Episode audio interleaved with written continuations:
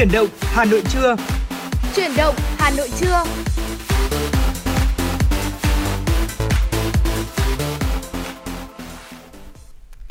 Chào mừng quý vị và các bạn, chúng ta cùng đến với chương trình Chuyển động Hà Nội của Đài Phát Thanh Truyền hình Hà Nội trong khung giờ buổi trưa, lên sóng trực tiếp từ 10 giờ đến 12 giờ. Và trong chương trình trưa ngày hôm nay thì tiếp tục đồng hành cùng với quý thính giả, đó chính là Lê Thông và Thu Minh. Dạ vâng, quý vị thính giả thân mến, chương trình của chúng tôi thì đang được phát trực tiếp với chủ đề tin tức và âm nhạc. Quý vị hãy giữ sóng và tương tác với chúng tôi thông qua số điện thoại hotline của chương trình là 02437736688 hoặc thông qua fanpage Chuyển động Hà Nội FM 96 quý vị nhé. Vâng, quý vị và các bạn thân mến, quý vị nếu như chúng ta có những vấn đề mình cần quan tâm chia sẻ hoặc là mong muốn được tặng bạn bè người thân một giai điệu âm nhạc trong buổi trưa thứ Bảy ngày hôm nay, đừng quên chúng tôi sẽ sẵn sàng là người bạn đồng hành với quý vị. Số hotline như Thu Minh đã chia sẻ 02437736688. Quý vị cũng có thể yêu cầu âm nhạc trên trang fanpage của chương trình Chuyển động Hà Nội FM 96. Còn ngay sau đây, chúng tôi muốn mời quý vị cùng đến với những tin tức do biên tập viên Kim Dung vừa cập nhật.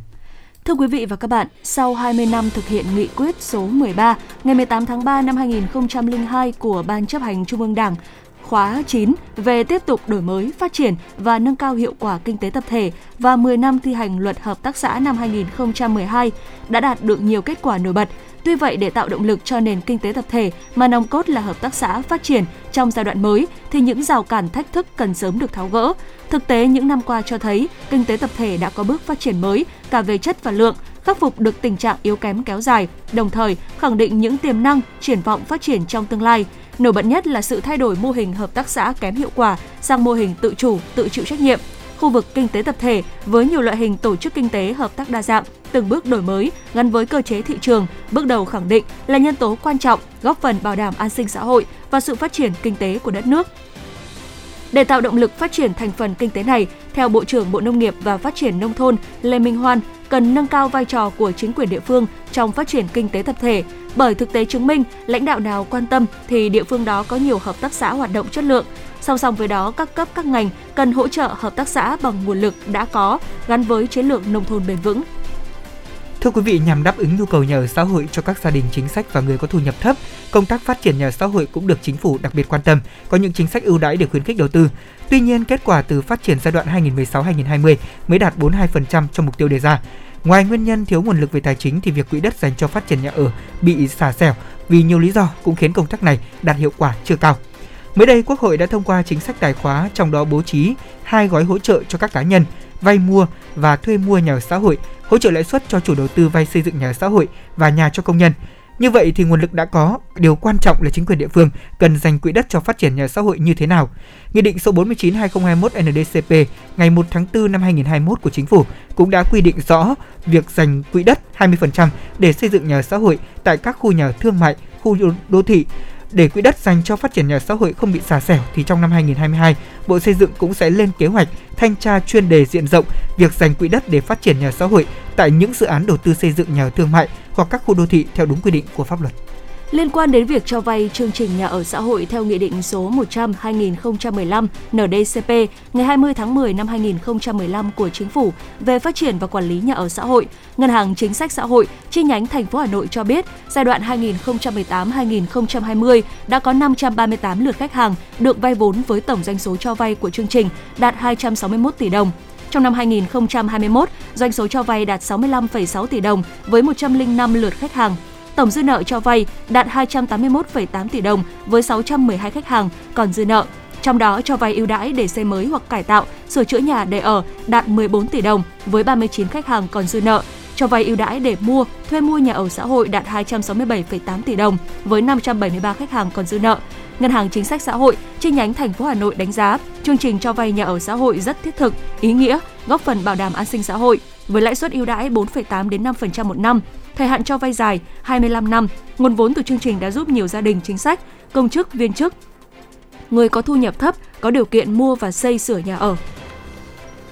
Thưa quý vị, thời gian qua, Bộ Tư lệnh Thủ đô Hà Nội đã chỉ đạo Ban Chỉ huy Quân sự các quận, huyện, thị xã tham mưu với cấp ủy và chính quyền địa phương để làm tốt công tác đền ơn đáp nghĩa và được nhân dân đánh giá cao.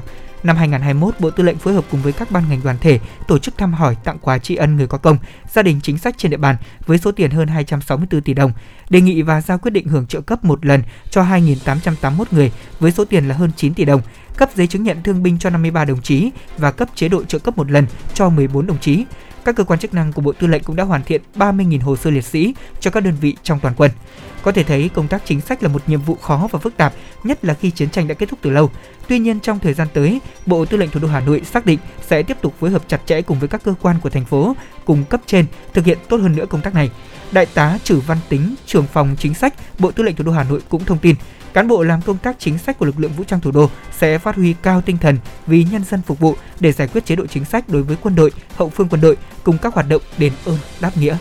Dạ vâng, thưa quý vị, trước khi chúng ta cùng đến với những tin tức tiếp theo và những nội dung thú vị tiếp theo của chương trình ngày hôm nay, xin mời quý vị chúng ta cùng thư giãn với một giai điệu âm nhạc, ca khúc Ngày Đầu Tiên với sự thể hiện của ca sĩ Đức Phúc.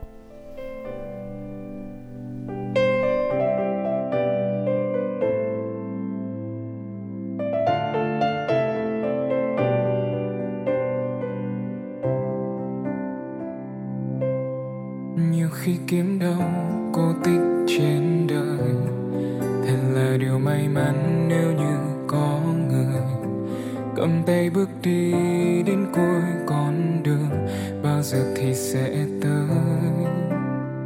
Dẫu anh không là chàng hoàng tử mà em đắm say, chỉ là gian đơn thôi như hình hài anh lúc này, anh vẫn muốn quỳ gối trước nàng công chúa em nhớ đêm này.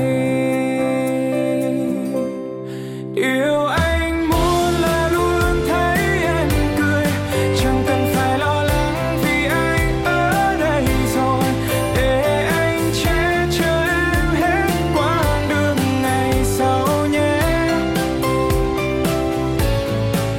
Ngày đầu tiên cùng nhau sống suốt đời, cùng nhìn về phía trước cầm tay mãi không rời, và con tim cùng chung một nhịp khi ta có đôi.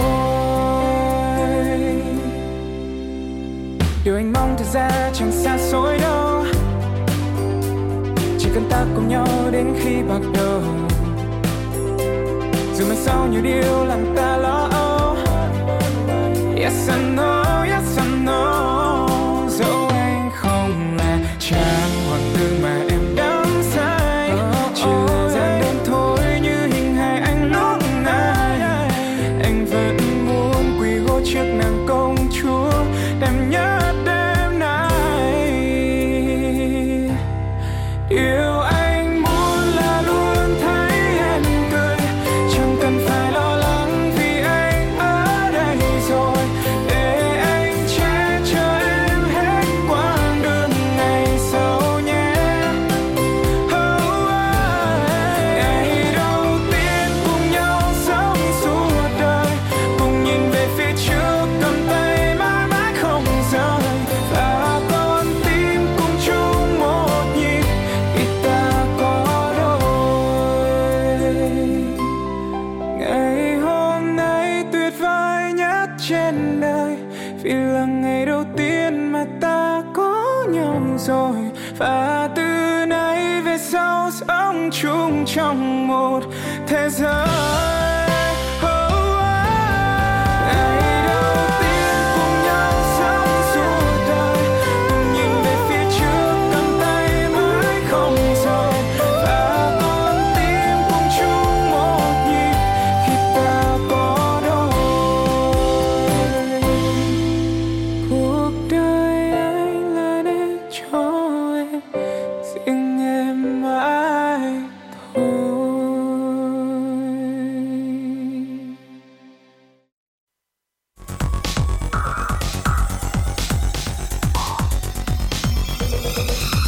Quý vị và các bạn đang theo dõi kênh FM 96 MHz của Đài Phát Thanh Truyền hình Hà Nội. Hãy giữ sóng và tương tác với chúng tôi theo số điện thoại 024 3773 6688.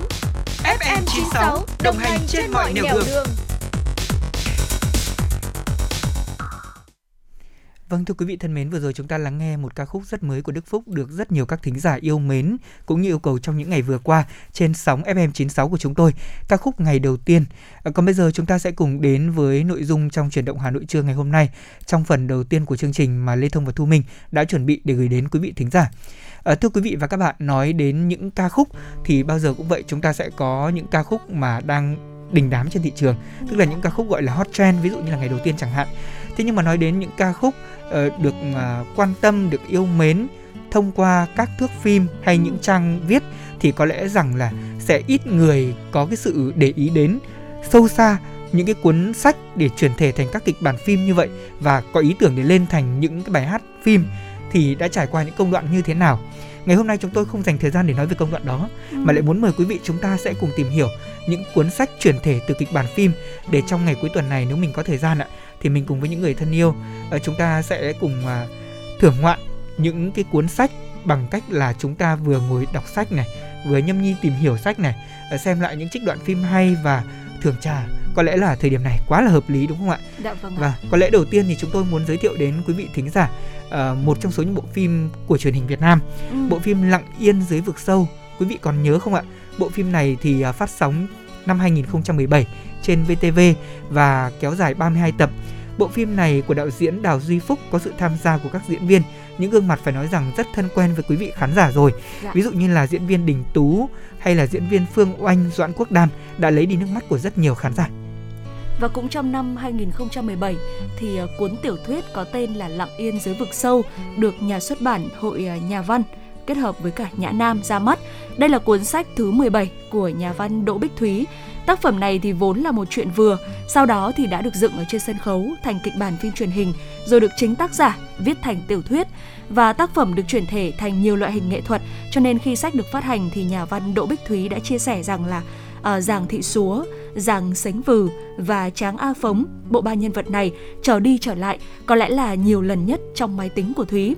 Tác giả cũng cho biết thêm đó là lần chuyển thể nào thì cũng lấy mất một ít nước mắt, một ít sức khỏe và luôn để lại một khoảng thời gian dài trống rỗng tuyệt đối đối với tác giả. Vâng, thưa quý vị, Lặng Yên Dưới Vực Sâu kể về mối tình của Vừ, một chàng trai tài giỏi tốt bụng, và Súa, một cô gái xinh đẹp mạnh mẽ. Tình yêu của họ bị ngăn cấm bởi gia đình. Nhà Súa do Vừ nghèo, không có tiền để cưới vợ, còn Súa thì bị Phóng, một thanh niên nhà giàu, cướp về làm vợ. Không đến được với nhau thì Súa đành trao duyên lại cho cô bạn thân của mình là Xí. Và từ Chuyện Của Pao, Tiếng Đàn Môi Sau Bờ Rào Đá cho tới Lặng Yên Những Vực Sâu thì tất cả chúng ta, những người yêu thích những tác phẩm của Đỗ Bích Thúy, luôn thấy rằng đó là những mối tình phải nói day dứt khôn nguôi. Tiểu thuyết của Đỗ Bích Thúy luôn là nỗi niềm trăn trở về thân phận, cuộc sống của biết bao bi kịch và ngang trái. Và bộ phim này nếu như quý vị còn xem thì có thể xem lại trong thời điểm này cũng rất là hay, vì bộ phim này không chỉ hay đến từ việc là cái cốt truyện dựa trên cái tiểu thuyết này, mà nó còn đến từ bài hát trong phim cũng hay. Diễn xuất của các diễn viên tôi cũng rất là ấn tượng, đặc biệt là Doãn Quốc Đam và Phương Oanh. Dạ, vâng ạ. Và đúng ạ, bên cạnh việc là chúng ta thưởng thức bộ phim này thông qua những thước phim thì quý vị hoàn toàn có thể lựa chọn một cái phương thức khác để có thể có được những cái trải nghiệm Thu Minh nghĩ rằng là rất là tuyệt vời với một cái cốt truyện, với một cái nội dung như vậy. Đó chính là thông qua cuốn tiểu thuyết của nhà văn Đỗ Bích Thúy, quý vị nhé. Còn bên cạnh Lặng Yên Dưới Vực Sâu thì một cái tên khác cũng đã được chuyển thể thành sách, đó chính là Từ Dụ Thái Hậu. Trần Thùy Mai là một cây bút viết truyện ngắn nổi tiếng. Bà được biết tới từ khi còn là học sinh của trường Đồng Khánh. Phải đến năm 2019 thì tiểu thuyết đầu tay của bà mới ra mắt. Từ Dụ Thái Hậu của nhà xuất bản Phụ Nữ là bộ tiểu thuyết 2 tập viết về người phụ nữ có thật ở trong lịch sử. Ban đầu thì Trần Thùy Mai viết kịch bản phim Từ Dụ Thái Hậu. Sau đó thì bà đã chuyển thể từ bộ phim này thành một bộ tiểu thuyết gần 1000 trang. Tác phẩm ra mắt đã trở thành một hiện tượng văn chương, được chú ý vào năm 2019, được giải thưởng cuộc thi tiểu thuyết của Hội Nhà Văn Việt Nam.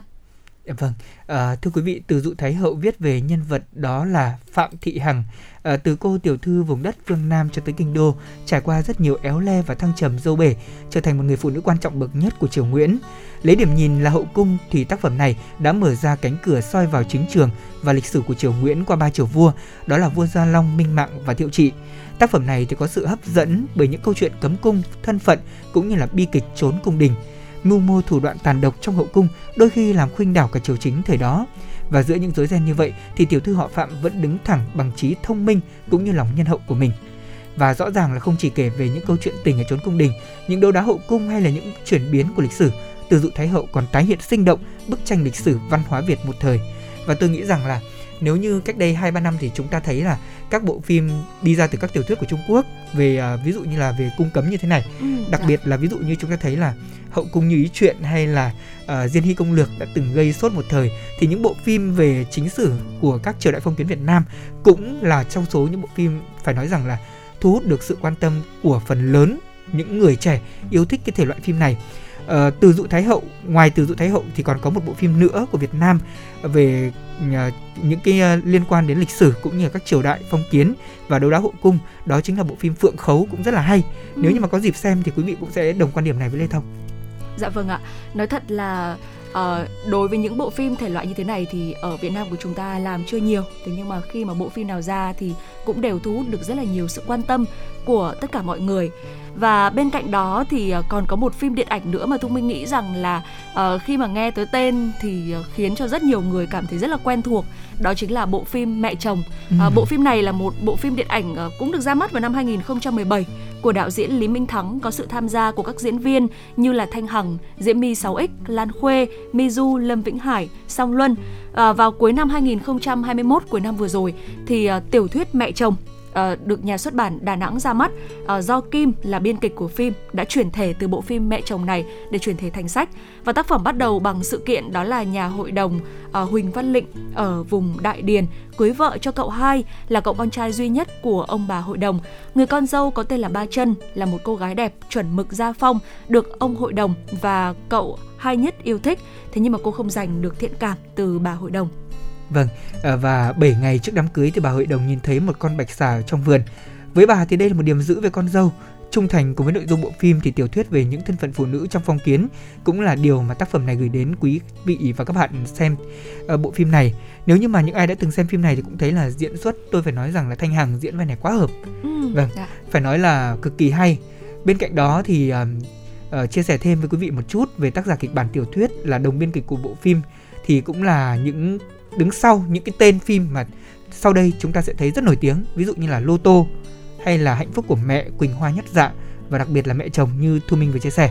Vào năm 2019 thì tác giả của bộ phim này, nhà biên kịch của bộ phim này cũng đã nhận được giải thưởng Cánh Diều Vàng ở hạng mục biên kịch xuất sắc nhất phim truyện điện ảnh với bộ phim Hạnh Phúc Của Mẹ. Đó là một vài những bộ phim mà chúng ta thấy lấy từ những cái câu chuyện thực tế và đã ghi dấu ấn trong lòng khán giả, thính giả. Thế nhưng mà chúng ta biết rằng là có thể là phim nó là một bức tranh phác họa về cuộc sống đời thực. Thế nhưng nó sẽ trở nên thực hơn thông qua chính lăng kính và diễn xuất của mỗi một diễn viên. Đồng quan điểm với tôi thì tôi nghĩ rằng là cũng có rất nhiều người theo dõi phim Việt Nam từ điện ảnh, truyền hình, chiếu rạp cho đến là chiếu bóng từ thời xưa cũng sẽ đồng quan điểm với điều này. Có những cái kịch bản được chuyển thể trên các bộ phim, đôi khi nội dung nó rất đơn giản, thế nhưng mà diễn viên họ diễn với cái thần thái của họ cùng với những cái kỹ thuật, ví dụ như là về kỹ thuật hậu kỳ làm rất là tốt thì sẽ tạo nên một cái hiệu ứng phải nói rằng là giúp cho khán giả có thêm những cái phút giây giải trí và tiếng cười rất là ý nghĩa. Bên cạnh đó là những giá trị bài học nhân văn và đặc biệt hơn là những câu chuyện về lịch sử để có thể giáo dục cho thế hệ trẻ cái câu chuyện về hiểu biết hơn cái thời kỳ phong kiến của đất nước đã khó khăn như thế nào. Và chúng tôi cũng hy vọng rằng là với những chia sẻ vừa rồi, quý vị trong ngày hôm nay chúng ta có thể tìm để xem lại Lặng Yên Dưới Vực Sâu, nhưng mà 32 tập thì hơi dài. Chúng ta có thể xem lại các trích đoạn của bộ phim này, hay là xem Mẹ Chồng. Xem Mẹ Chồng thì cũng là một lựa chọn hợp lý, hoặc là xem Từ Dụ Thái Hậu cũng là một bộ phim mà tôi nghĩ rằng quý vị nên xem. Còn bây giờ thì tạm gác lại với những thông tin về điện ảnh, chúng ta sẽ đến với một giai điệu âm nhạc. Ca khúc được thính giả yêu cầu qua fanpage của chương trình, tiếng hát của Bằng Kiều với Bức Thư Tình Đầu Tiên. Mời quý vị chúng ta lắng nghe.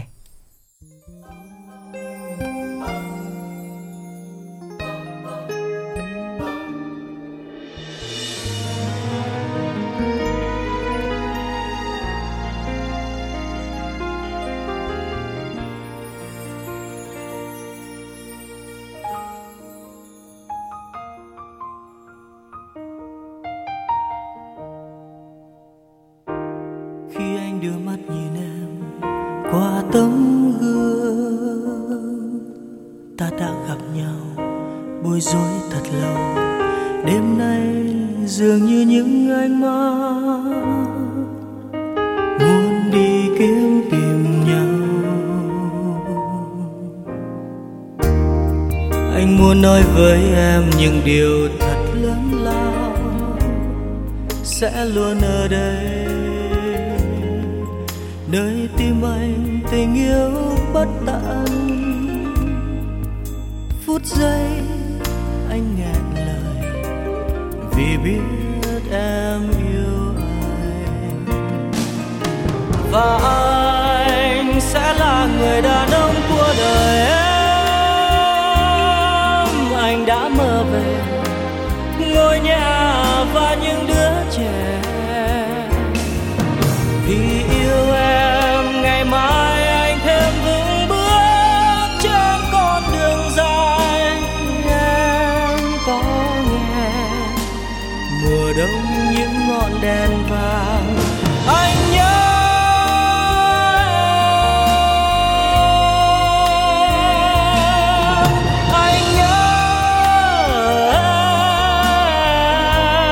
em miên man bên trang thư tình gửi đến em.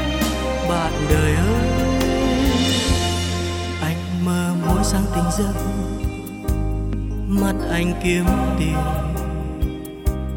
tai anh lắng nghe môi anh cất tiếng gọi, và vòng tay anh rộng mở đón em vào lòng.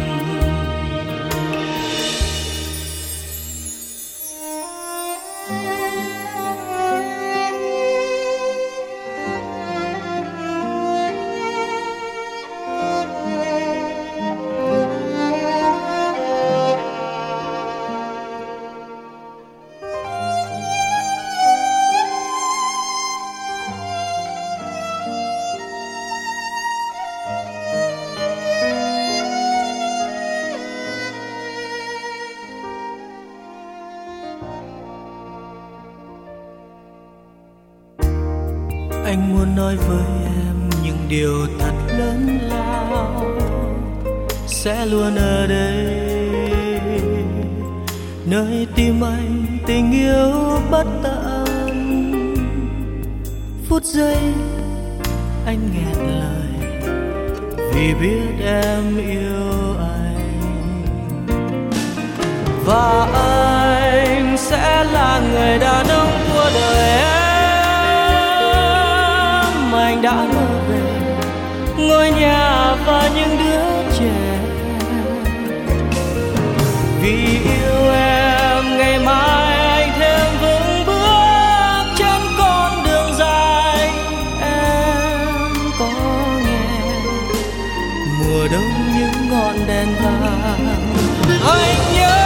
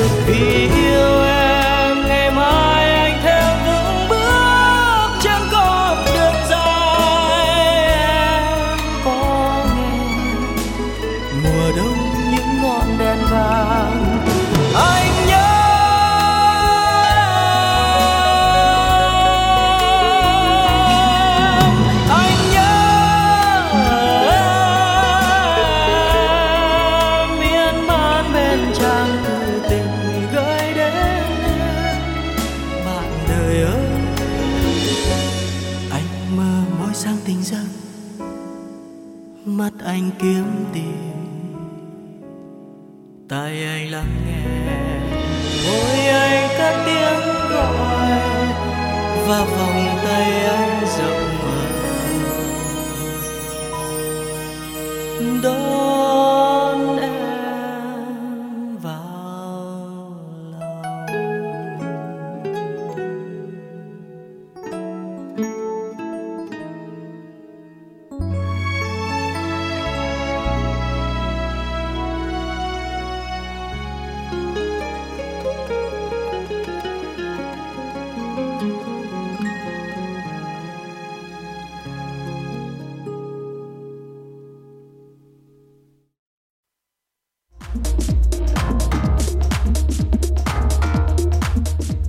bạn đang trên chuyến bay mang số hiệu FM 96.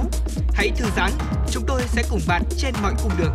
Hãy giữ sóng và tương tác với chúng tôi theo số điện thoại 024 3773 6688.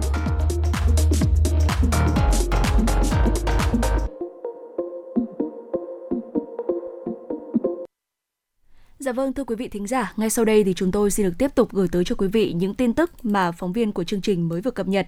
Thưa quý vị, Bộ Giáo dục và Đào tạo vừa ban hành văn bản về thực hiện bồi dưỡng giáo viên và cung ứng sách giáo khoa lớp 3, lớp 7, lớp 10 năm học 2022-2023, trong đó yêu cầu các Sở Giáo dục và Đào tạo phối hợp các đơn vị bảo đảm cung ứng đủ sách giáo khoa cho học sinh trước ngày 15 tháng 8 năm 2022.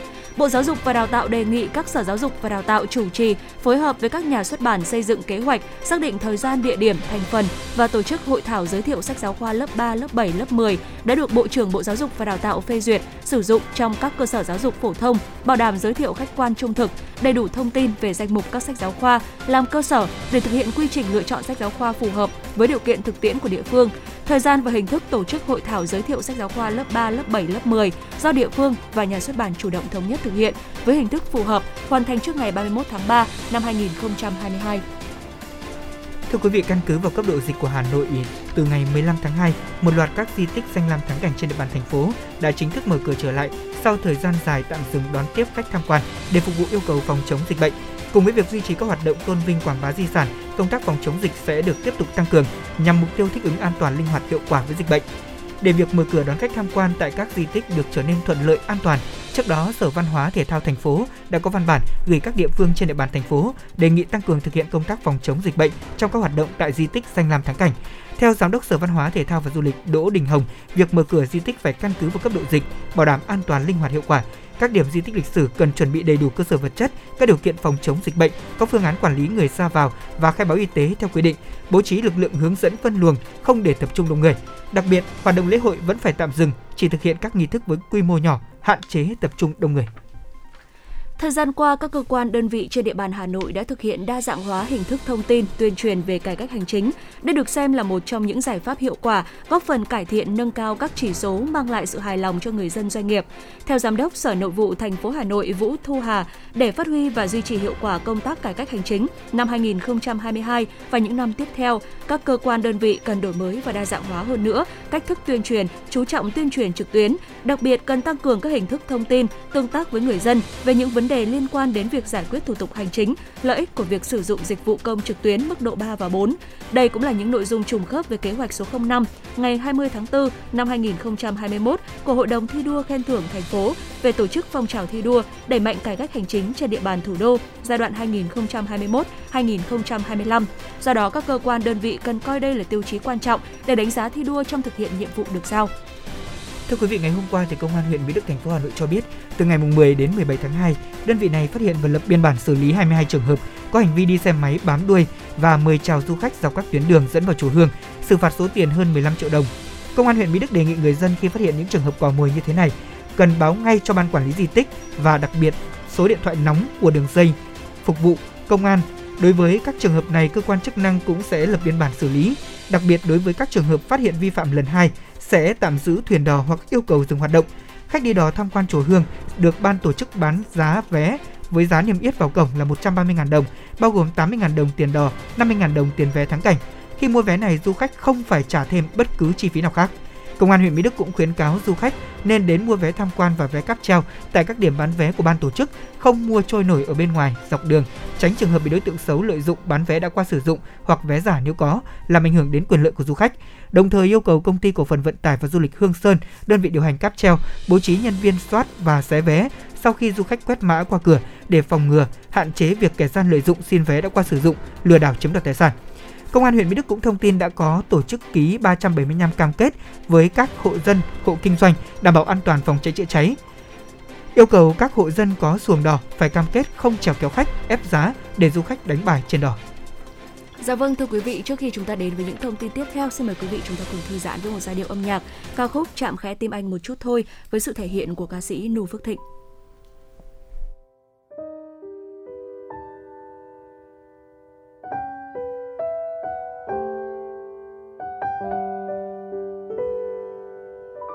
Chạm nhẹ vào đôi mắt, chạm nhẹ vào bờ vai, chạm nhẹ vào đôi môi. Ngày mai xa anh rồi. Chạm nhẹ vào trí nhớ, chạm nhẹ vào cơn mơ. Mình đã chạm khẽ vào nhau những ngày ngây thơ. Anh yêu cô gái nhỏ bé, tin vào những lời bài hát, tin rằng nếu khóc trong mưa sẽ bớt đau hơn. Anh yêu cô gái năm ấy, tin vào những điều viển vông, rằng tay và tay sẽ nắm lấy nhau tận cuối cuộc đời. Thời gian xóa đi những ngày thơ, những điều vội vàng như trong giấc mơ, để lại những cơn đau vu vơ chẳng còn bất ngờ. Một mai sáng kia em có thấy giữa lòng ngực mình đau khi nhớ ai, thì đừng vội khóc hay siết tay anh nơi em bình yên. Đừng hôn nếu môi em chưa quên dư vị ngọt ngào hai ta đã trao. Đừng ôm nếu em thấy anh ta chẳng thể vỗ về. Đừng tin nếu chia tay anh ta nói rằng mình không xứng đáng với em. Và đừng vội khóc, anh vẫn ở đây cho em bình yên. Chạm khẽ tim anh một chút thôi, mai xa rồi.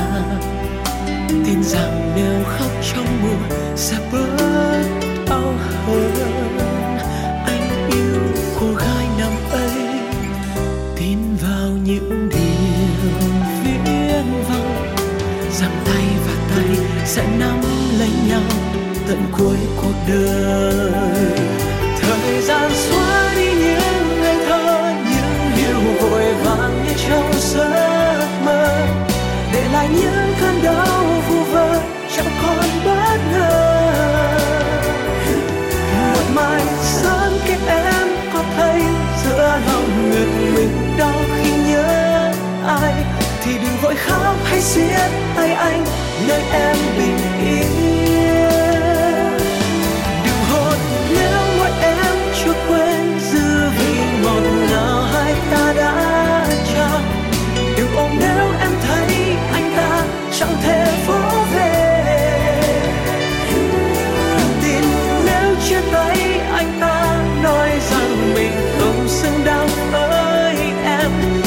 vội khóc, anh vẫn ở đây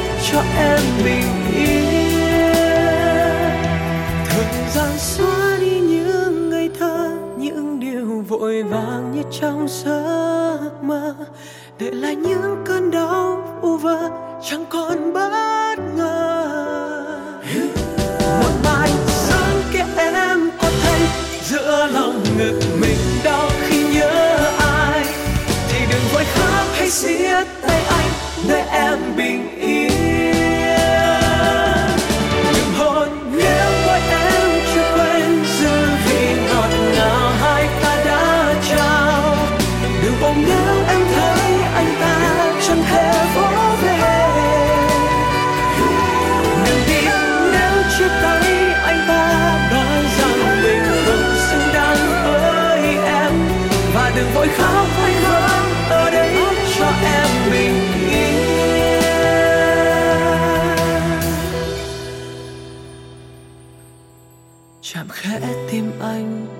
chút thôi, mai xa rồi.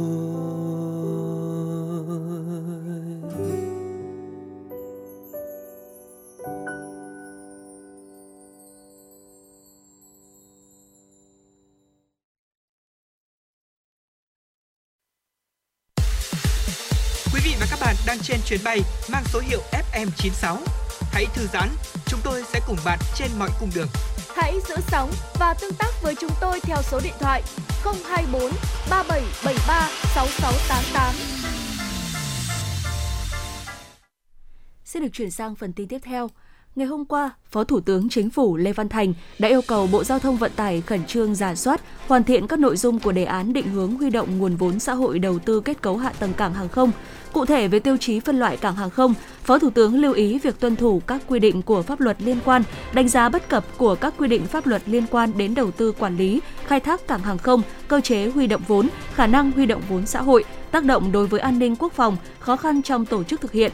Đồng thời, Phó Thủ tướng cũng yêu cầu làm rõ mối quan hệ của đề án nêu trên với đề án phân cấp, phân quyền và giải pháp huy động nguồn lực thực hiện quy hoạch tổng thể hệ thống cảng hàng không quốc tế để xác định phạm vi, mục tiêu, giải pháp cho phù hợp, báo cáo Thủ tướng Chính phủ trong tháng 2 năm nay.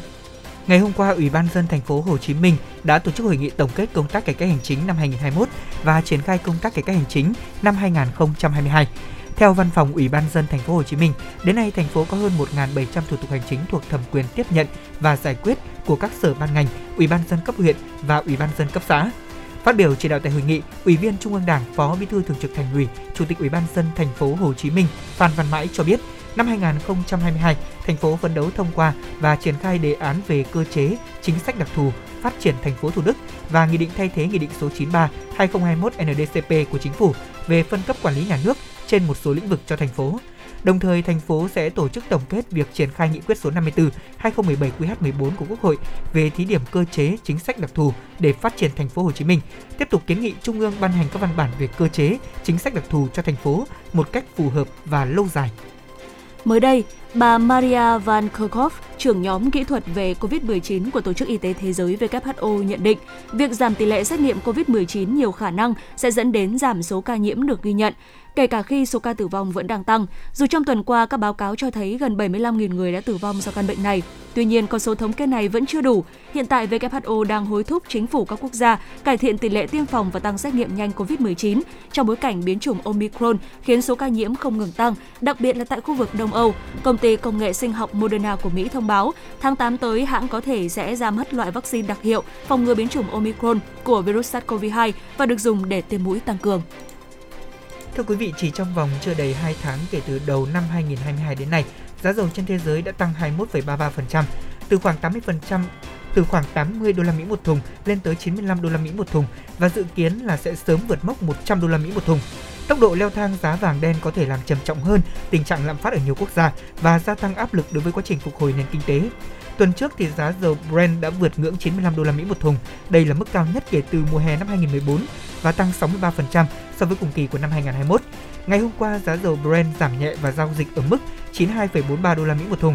Tuy nhiên, trong bối cảnh căng thẳng giữa Nga và phương Tây về vấn đề Ukraine còn nhiều diễn biến phức tạp, các chuyên gia phân tích thị trường đều đưa ra nhận định giá dầu sẽ còn tiếp tục tăng mạnh và có thể lên mức 150 đô la Mỹ một thùng vào mùa hè này.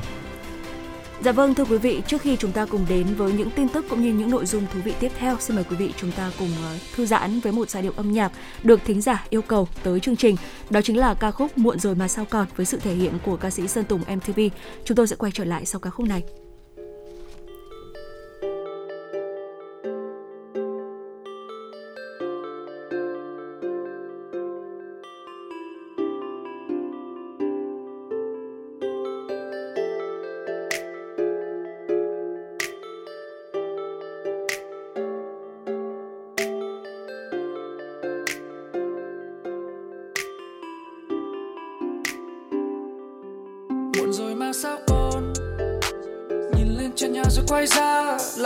Vào nằm chăn chọc vậy đến sáng mai, ôm từng từ nụ cười của ai đó làm con tim ngông nghênh như muốn khóc mà vắt tay lên che chắn mơ mộng được đứng bên em trong nắng xuân hồng. 1 giờ sáng trôi qua chuyện anh cứ theo ưu phiền miên man thầm gieo tên em vẽ lên hy vọng đúng là yêu thật rồi còn không thì này cứ thế loanh quanh lật qua đặt lại 2 giờ. Những ngôi sao trên cao là người bạn tâm giao, lắng nghe anh luyên thuyên về một tình đâu đẹp tựa chiêm bao. Có nghe tôi đặt tay ngọt ngào, đủ biết anh si mê em nhường nào. Ít khi văn thơ anh giạt dao, bụng đói nhưng vui quên luôn còn cao. Nắm đôi tay kiều xa, được một lần không ta, nghĩ qua thôi còn tình trong mảnh đập tung lên rung nóc rung nhà. Hóa ra yêu đơn phương một người, hóa ra khi tơ vương một người, ba ra đêm vác ngồi cười. Cứ ôm anh đi, ôm anh đi, ôm anh đi, ôm anh đi, ôm trong cơn mơ, trong cơn mơ, trong cơn mơ, trong cơn mơ. Có thể cũng khiến anh vui điên lên, ngỡ như em đang bên, chép bút tôi 3 câu thơ ngọt ngào, muốn em đặt tên. Cứ ôm anh đi, ôm anh đi, ôm anh đi, ôm anh đi, ôm trong giấc mơ, trong cơn mơ, trong cơn mơ, trong cơn mơ. Yêu đến vậy thôi, phát điên rồi làm sao giờ? Chịu, đêm nay không ngủ, tay kia lên tủ, miên man đang tranh thủ, chơi với suy tư bao nhiêu cho đủ. Yêu em ngu ngơ mình tôi, yêu không quan tâm ngày trôi, yêu ta ngay mặt bờ môi, yêu đơn phương vậy thôi, lại còn chối, có tim thế tung đập lạc lối, liên hồi đừng trách tôi, miệng cười ngang ngay vậy là chết tôi rồi. Lại càng nhiều thêm, tình yêu cho em lại càng nhiều thêm, muốn nắm đôi bàn tay đôi một lần, du dương chìm sâu trong từng câu ca dịu êm. Những ngôi sao trên cao là người bạn tâm giao, lắng nghe anh luyên thuyên về một tình đâu đẹp tựa chiêm bao. Có nghe tôi đặt tay ngọt ngào, đủ biết anh si mê em nhường nào. Ít khi văn thơ anh giạt dao, bụng đói nhưng vui quên luôn còn cao. Nắm đôi tay kiều xa, được một lần không ta, nghĩ qua thôi còn tình trong mảnh đập tung lên rung nóc rung nhà. Hóa ra yêu đơn phương một người, hóa ra khi tơ vương một người, 3 giờ đêm vác ngồi cười. Cứ ôm anh đi, ôm anh đi, ôm anh đi, ôm anh đi, ôm trong cơn mơ, trong cơn mơ, trong cơn mơ, trong cơn mơ. Có thể cũng khiến anh vui điên lên, ngỡ như em đang bên, chép bút tôi 3 câu thơ ngọt ngào, muốn em đặt tên. Cứ ôm anh đi, ôm anh đi, ôm anh đi, ôm anh đi, ôm trong giấc mơ, trong cơn mơ, trong cơn mơ, trong cơn mơ. Yêu đến vậy thôi, phát điên rồi làm sao giờ? Em xin anh thiên thần, như một thiên thần, như một thiên thần, ngỡ như em là thiên thần, xinh như một thiên thần, như một thiên thần. Em xinh như một thiên thần, như một thiên thần, như một thiên thần, ngỡ như em là thiên thần, ngỡ như, ngỡ như, ngỡ như, ngỡ như, ngỡ như. Cứ ôm anh đi, ôm anh đi, ôm anh đi, ôm anh đi, ôm trong cơn mơ, trong cơn mơ, trong cơn mơ, trong cơn mơ. Có thể cũng khiến anh vui điên lên, ngỡ như em đang bên, chép bút tôi 3 câu thơ ngọt ngào, muốn em đặt tên. Cứ ôm anh đi, ôm anh đi, ôm anh đi, ôm anh đi, ôm trong giấc mơ, trong cơn mơ, trong cơn mơ, trong cơn mơ. Yêu đến vậy thôi, phát điên rồi làm sao giờ?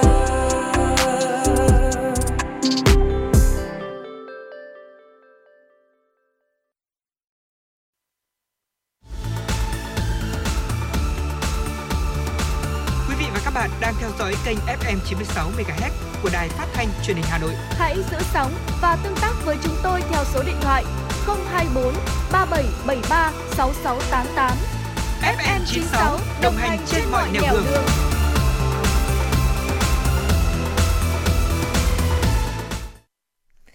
Vâng, thưa quý vị và các bạn thân mến, chúng ta đã cùng quay trở lại với chương trình Chuyển động Hà Nội của Đài Phát thanh Truyền hình Hà Nội. Tiếp tục sẽ là một số thông tin nóng mà phóng viên của chúng tôi vừa cập nhật. Thưa quý vị và các bạn, thông tin từ đội cảnh sát giao thông số 2, phòng cảnh sát giao thông công an thành phố Hà Nội cho biết, hiện đơn vị đang truy tìm chiếc xe ô tô bán tải gây tai nạn cho 3 cô gái trên đường vành đai 2 rồi bỏ chạy lúc nửa đêm. Trước đó vào khoảng 23 giờ đêm ngày 18 tháng 2 thì chị LTN 24 tuổi ở quận Đống Đa thành phố Hà Nội cùng 2 bạn nữ đi trên đường vành đai 2 hướng Hoàng Quốc Việt Láng. Thời điểm này thì chị N điều khiển xe máy phía trước, 2 người còn lại chở nhau trên một chiếc xe máy khác. Tới khu vực gần nút giao Nguyễn Khánh Toàn ở quận Ba Đình, thành phố Hà Nội thì 2 chiếc xe bị một ô tô đi phía sau đâm trúng. Sự việc khiến cho cả 3 cô gái bị hất văng ra đường. Chiếc ô tô gây tai nạn sau đó đã bỏ chạy, bỏ mặc nạn nhân tại hiện trường. Sáng cùng ngày thì chị N cho biết mình và một bạn nữ chỉ bị thương nhẹ, tuy nhiên cô gái còn lại thì bị gãy xương vai. Chị N cũng khẳng định khi xảy ra tai nạn, hai xe máy không đi song song hay dàn hàng ra đường. Đại diện đội cảnh sát giao thông số 2 phòng cảnh sát giao thông công an Hà Nội cho hay, chiếc xe bán tải gây ra vụ tai nạn không đeo biển số. Thời điểm xảy ra vụ việc, thời tiết Hà Nội có mưa nặng hạt. Ngoài vụ tai nạn trên, cơ quan chức năng đã phát thông báo truy tìm chiếc xe này để xác minh thêm một số vụ việc có liên quan. Thưa quý vị và các bạn, đi học trở lại nhưng không được chủ quan lơ là. Sở Y tế các tỉnh cũng yêu cầu các trường, các địa phương tăng cường các biện pháp phòng dịch trong bối cảnh số ca mắc mới đang ngày một gia tăng. Ngoài ra, các bệnh nhân hậu Covid-19 khi có bất cứ triệu chứng dấu hiệu bất thường nào nên đi khám sức khỏe để kiểm soát sớm, tránh để lại những di chứng lâu dài. Theo các bác sĩ thì người bệnh sau khi khỏi Covid-19 không ai được chủ quan, kể cả là người cao tuổi, thanh niên hay trẻ em. Các nghiên cứu trên thế giới cho thấy rằng có khoảng 200 triệu chứng liên quan đến hội chứng hậu Covid-19. Bên cạnh nhóm bệnh liên quan đến chức năng hô hấp, còn có nhiều nhóm bệnh và tổn thương rất nguy hiểm. Tiến sĩ bác sĩ Nguyễn Văn Thường, Giám đốc Bệnh viện Đa khoa Đức Giang Hà Nội cho biết, những bệnh nhân mắc COVID-19 đặc biệt là liên quan tới nhóm rối loạn chức năng hô hấp, thường sau hậu COVID-19 sẽ nặng nề hơn. Nhóm thứ hai là nhóm liên quan đến các vấn đề rối loạn đông máu, bệnh nhân có tiền sử động mạch vành, đã can thiệp động mạch vành, xu hướng có vẻ nặng lên. Nhóm hay gặp nữa đó là liên quan đến những căng thẳng sau COVID-19, liên quan đến tâm thần kinh. Bệnh nhân, học sinh không chú ý trong học tập, làm việc và mất ngủ kéo dài, thậm chí có những dấu hiệu như là sạm da, rụng tóc cũng đã được ghi nhận. Thưa quý vị, Sở Y tế Hà Nội vừa có công văn điều chỉnh việc phân luồng tiếp nhận điều trị người bệnh COVID-19, trong đó có đối tượng bệnh nhi. Và tại hướng dẫn mới này, thì Sở Y tế Hà Nội đã bổ sung phân tầng điều trị đối với trẻ em mắc COVID-19, cụ thể như sau. Trẻ trên 3 tháng tuổi được điều trị tại nhà, nếu không đủ điều kiện điều trị tại nhà thì bé được chuyển đến cơ sở thu dung quận, huyện. Bệnh nhi COVID-19 có bệnh nền không ổn định hoặc thể trạng béo phì từ 3 tháng tuổi trở xuống sẽ điều trị tại các bệnh viện đa khoa có giường bệnh điều trị nhi khoa. Trẻ mắc COVID-19 mức độ trung bình được điều trị tại tầng 2, các bệnh viện đa khoa có khoa nhi. Ngoài ra, bé có thể chuyển điều trị tới các bệnh viện trung ương, bộ, ngành. Tầng 3 tiếp nhận bệnh nhi diễn tiến nặng bao gồm 5 bệnh viện Hà Nội là Thanh Nhàn, Hà Đông, Đức Giang, Sanh Pôn, Sơn Tây và các bệnh viện trung ương, bộ, ngành. Còn đối với người trưởng thành thì việc phân luồng điều trị COVID-19 như sau. Bệnh nhân ở mức độ nặng, nguy kịch hoặc trong tình trạng cần hồi sức tích cực sẽ điều trị tại tầng 3 gồm các bệnh viện Đức Giang, Thanh Nhàn, Hà Đông, Sanh Pôn, Sơn Tây và Đống Đa. Bệnh viện tầng 2 đáp ứng giường bệnh hồi sức tích cực đã phân công vào các bệnh viện trung ương, bộ, ngành. F0 mức độ trung bình hoặc có triệu chứng từ 65 tuổi trở lên, mắc bệnh lý nền không ổn định và chưa tiêm đủ liều vaccine. F0 mắc các bệnh lý có triệu chứng cấp tính, cần điều trị nội trú hoặc can thiệp chuyên khoa sẽ được điều trị tại bệnh viện thuộc tầng 2. F0 mắc bệnh lý nền ổn định hoặc không ổn định nhưng chưa cần nhập viện, chưa tiêm hoặc chưa tiêm đủ 2 mũi vaccine. F0 không đủ điều kiện để cách ly tại nhà sẽ điều trị tại tầng 1 do các cơ sở thu dung tiếp nhận. F0 không triệu chứng hoặc triệu chứng nhẹ đủ điều kiện quản lý cách ly, điều trị tại nhà sẽ điều trị tại nhà thuộc tầng 1. Vâng, thưa quý vị, đó là những thông tin mới và nóng mà phóng viên của chúng tôi vừa cập nhật ngay thời điểm này, 11 giờ 47 phút. Còn bây giờ chúng ta sẽ cùng tạm dừng với những thông tin nóng để quay trở về với những thông tin về sức khỏe mà rất nhiều quý vị thính giả quan tâm. Thưa quý vị và các bạn, việc bị lạnh tay lạnh chân trong thời tiết như thế này quả thật là một hiện tượng rất dễ hay gặp nếu như mà chúng ta không sử dụng những thiết bị để có thể giữ ấm cho cơ thể, ví dụ như là tất, găng tay hay là một số những cái dụng cụ bảo vệ, ví dụ như chùm đầu và quàng khăn. Tuy nhiên thì các bộ phận này ảnh hưởng như thế nào đến sức khỏe nếu như chúng ta cứ liên tục để chúng bị lạnh, thì ngay sau đây chúng tôi sẽ phân tích kỹ hơn về điều này cũng như những nguyên nhân khiến bạn luôn bị lạnh tay lạnh chân trong thời điểm này. Dạ vâng, thưa quý vị, đầu tiên đó chính là bỏng lạnh tê cóng. Lạnh và tê cóng là những tổn thương ngoài da do tiếp xúc với lạnh. Bỏng lạnh nhẹ hơn tê cóng xảy ra khi mà tay của chúng ta ấm dần, và điều này thì làm cho các mạch máu co lại, có nghĩa là lượng máu được đưa đến các mô trên tay sẽ ít hơn.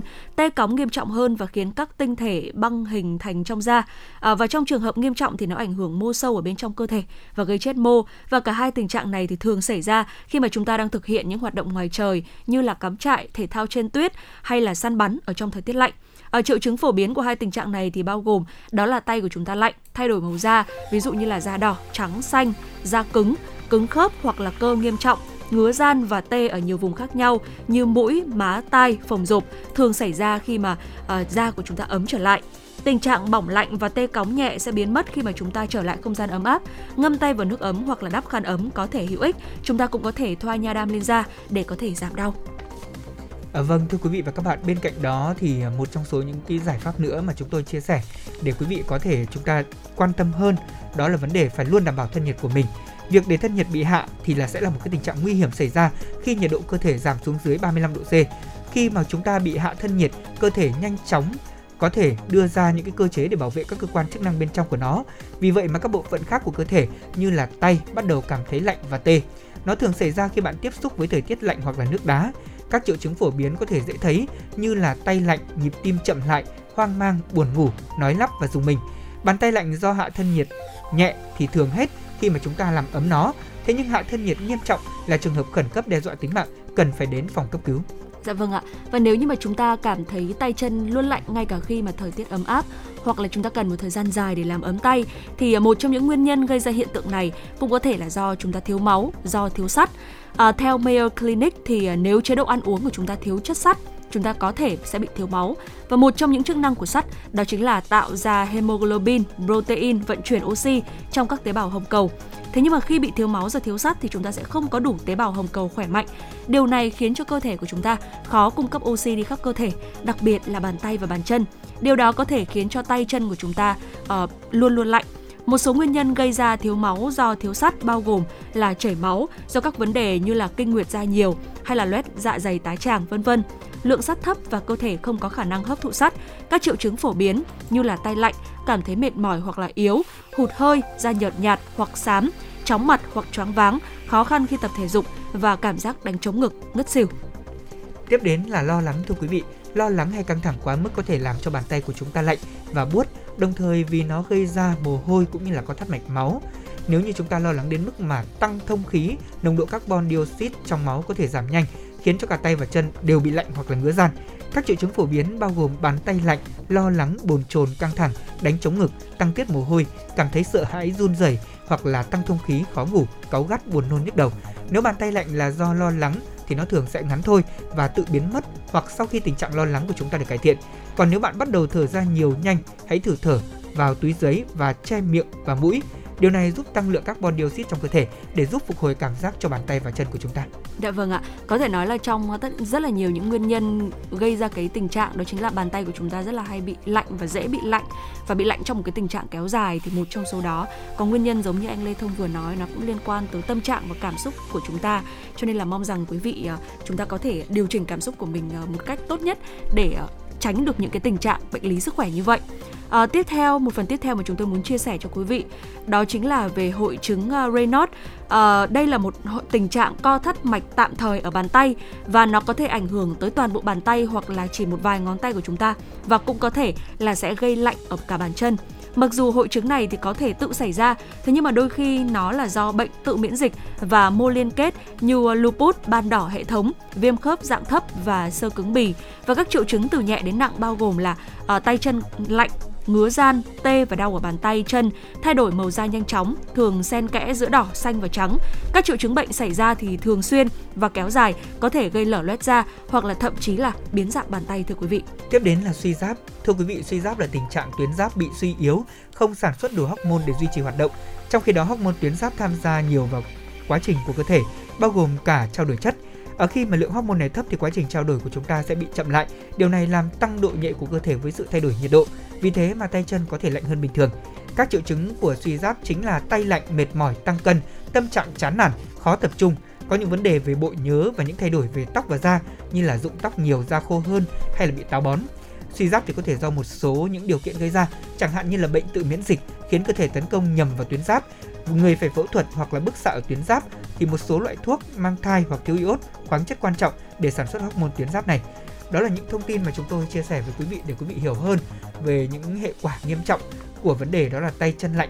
Thông thường thì mọi người chỉ nghĩ là tay chân lạnh bởi vì chúng ta đi ra ngoài gặp trời lạnh hoặc điều kiện thời tiết mà chúng ta không có những phương tiện để giữ ấm cơ thể. Thế nhưng quý vị hãy tìm hiểu kỹ những cái dấu hiệu nghiêm trọng hơn mà chúng tôi đã điểm qua. Ví dụ như là bị bỏng lạnh, tê cóng, hạ thân nhiệt, thiếu máu do thiếu sắt, lo lắng hay là những hội chứng khác có liên quan, đặc biệt là hiện tượng suy giáp. Chúng ta cần phải đi thăm khám sớm. Và có một lời khuyên mà chương trình luôn nhắn gửi đến quý thính giả, đó là chúng ta hãy đi thăm khám sức khỏe định kỳ 1 năm 2 lần để có thể bảo đảm sức khỏe cho chính mình và những người thân yêu. Dạ vâng thưa quý vị, trước khi đến với những phần tin tức và nội dung tiếp theo, xin mời quý vị chúng ta cùng đến với không gian âm nhạc, một ca khúc của ca sĩ Trần Thu Hà, ca khúc mang tên Em Về Tinh Khôi. Xin mời quý vị thính giả chúng ta cùng lắng nghe.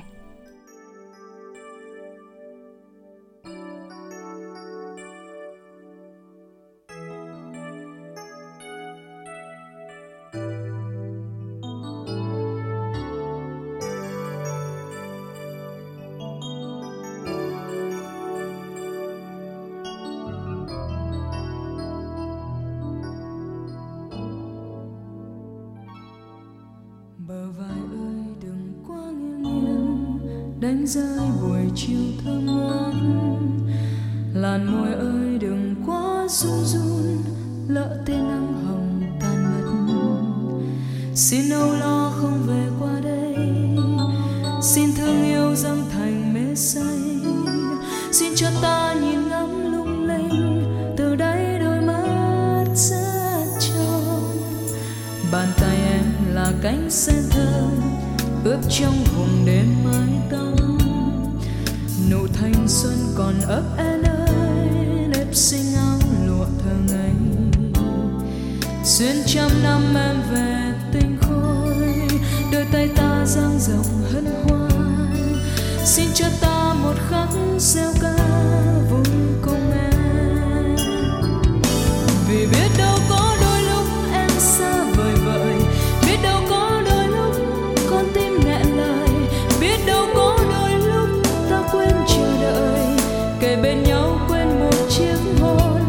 Biết đâu sớm mai nắng em phai cuộc tình, biết đâu sớm mai gió tan cơn mộng lành, biết đâu đấy xin em lòng thành và xin cất lấy trái tim này nhớ nhung phút giây.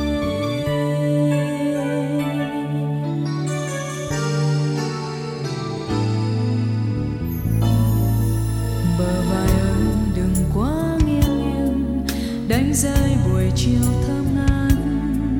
Làn môi ơi đừng quá run run, lỡ tia nắng hồng tan mất. Xin âu lo không về qua đây, xin thương yêu dâng thành mê say. Xin cho ta nhìn ngắm lung linh, từ đây đôi mắt rất trong. Bàn tay em là cánh sen thơm, ướp trong vùng đêm mang tóc. Nụ thanh xuân còn ấp em ơi, nếp xinh áo lụa thơ ngây. Xuyên trăm năm em về tình khôi, đôi tay ta dang rộng hân hoan. Xin cho ta một khắc gieo ca vui cùng với em, vì biết đâu cánh mây trắng yêu em gọi mời, biết đâu gió tha thiết mang em về trời, biết đâu bỗng em thấy tim ta chợt trôi và em tan đi cùng ánh sương.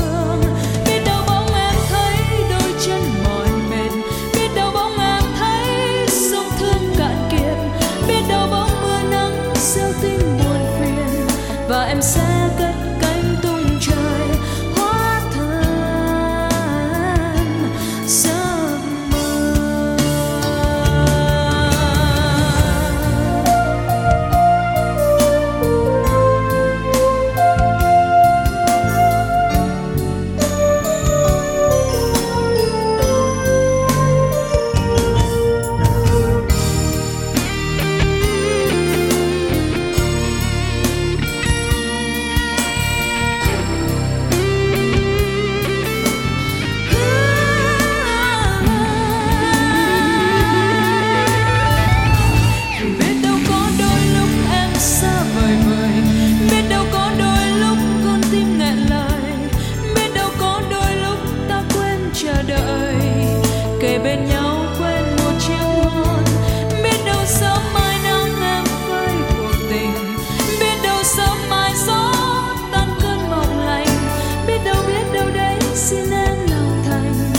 Xin cất lấy trái tim này nhớ nhung phút giây.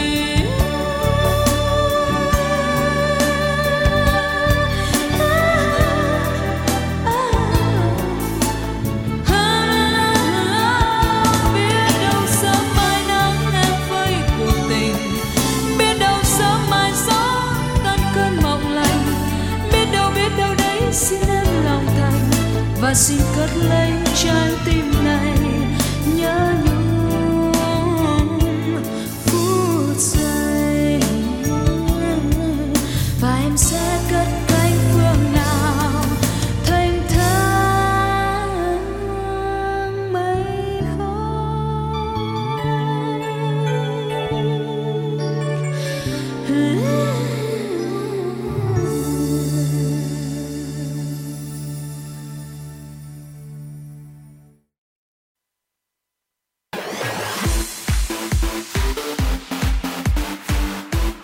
Chuyển động Hà Nội trưa.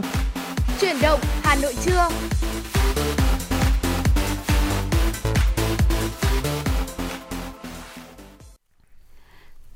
Thưa quý vị và các bạn, quay trở lại với chương trình Chuyển động Hà Nội trưa cùng với Thu Minh và Lê Thông. Và tiếp theo chương trình, xin mời quý vị chúng ta cùng đến với một vài những tin tức mà phóng viên của chương trình mới thực hiện. Thưa quý vị, Ban Tuyên giáo Thành ủy Hà Nội đã ban hành hướng dẫn về việc nghiên cứu, học tập, quán triệt và triển khai thực hiện kết luận quy định của Hội nghị lần thứ 4 Ban Chấp hành Trung ương Đảng khóa 13, tổ chức đợt sinh hoạt chính trị về xây dựng, chỉnh đốn Đảng và hệ thống chính trị trên địa bàn thành phố Hà Nội.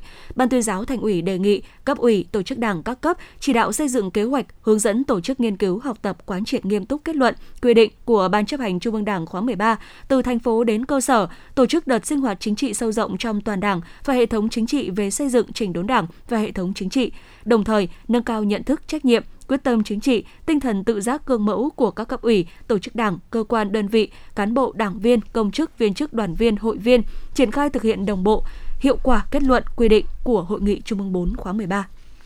Theo đó, công tác tổ chức nghiên cứu, học tập, quán triệt, tuyên truyền, triển khai thực hiện kết luận số 21, quy định số 37 của Hội nghị Trung ương 4 khóa 13 và tổ chức đợt sinh hoạt chính trị về xây dựng, chỉnh đốn Đảng và hệ thống chính trị phải được tiến hành khẩn trương, nghiêm túc, chất lượng, hiệu quả, bảo đảm các quy định phòng chống dịch Covid-19. Cấp ủy, tổ chức Đảng, người đứng đầu các cấp phải chịu trách nhiệm về chất lượng tổ chức nghiên cứu, học tập, quán triệt, bổ sung chương trình hành động thực hiện kết luận số 21 ở từng cấp và tổ chức đợt sinh hoạt chính trị. Việc tổ chức triển khai thực hiện kết luận quy định phải kế thừa kết quả và kinh nghiệm trong công tác xây dựng, chỉnh đốn Đảng thời gian qua, bảo đảm thực chất, hiệu quả, tuyệt đối không được hình thức và chiếu lệ. Trong đó tăng cường đôn đốc, kiểm tra, giám sát việc tổ chức thực hiện, tạo bước chuyển biến sâu sắc và rộng rãi trong nhận thức và hành động, khắc phục triệt để bệnh về hình thức. Người đứng đầu cấp ủy, chính quyền địa phương, cơ quan đơn vị cũng cần gương mẫu thực hiện trước, qua đó thể hiện tinh thần nghiêm túc và quyết tâm cao của toàn Đảng và hệ thống chính trị. Đối tượng nghiên cứu, học tập đó là cán bộ, đảng viên, công chức, viên chức, đoàn viên, hội viên của Mặt trận Tổ quốc Việt Nam và các tổ chức chính trị xã hội các cấp. Thời gian nghiên cứu, học tập, quán triệt là 0,5 ngày và hoàn thành trong tháng 2 năm nay. Tối qua, Chủ tịch thành phố Hà Nội đã ký công điện hỏa tốc số 01 về việc tăng cường các biện pháp thực hiện thích ứng an toàn, linh hoạt và kiểm soát hiệu quả dịch Covid-19. Theo Chủ tịch Ủy ban nhân dân thành phố Hà Nội Chu Ngọc Anh, sau kỳ nghỉ Tết Nguyên đán Nhâm Dần 2022, số ca mắc trên cả nước nói chung và thành phố nói riêng có xu hướng liên tục tăng. Trước diễn biến phức tạp của dịch Covid-19, Chủ tịch thành phố Hà Nội đề nghị các địa phương đẩy mạnh công tác tuyên truyền, tập trung vào việc phổ biến kiến thức cho người dân quy định. Hướng dẫn người mắc COVID-19 theo dõi sức khỏe tại nhà, các trường hợp nguy cơ cao, phát hiện và xử lý kịp thời diễn biến bất thường liên quan bệnh lý nền. Chủ tịch thành phố Hà Nội đề nghị Sở Y tế tăng cường công tác kiểm dịch y tế quốc tế, hướng dẫn cách ly, giám sát chặt người nhập cảnh, đặc biệt người về từ các vùng đã ghi nhận biến chủng Omicron, tiếp tục tổ chức chiến dịch tiêm chủng mùa xuân theo chỉ đạo của Thủ tướng Chính phủ. Tiếp tục đặt nhiệm vụ trọng tâm vào công tác tiêm chủng vaccine, đẩy nhanh tiến độ tiêm mũi bổ sung, mũi nhắc lại theo hướng dẫn của Bộ Y tế, hoàn thành trong quý I năm 2022.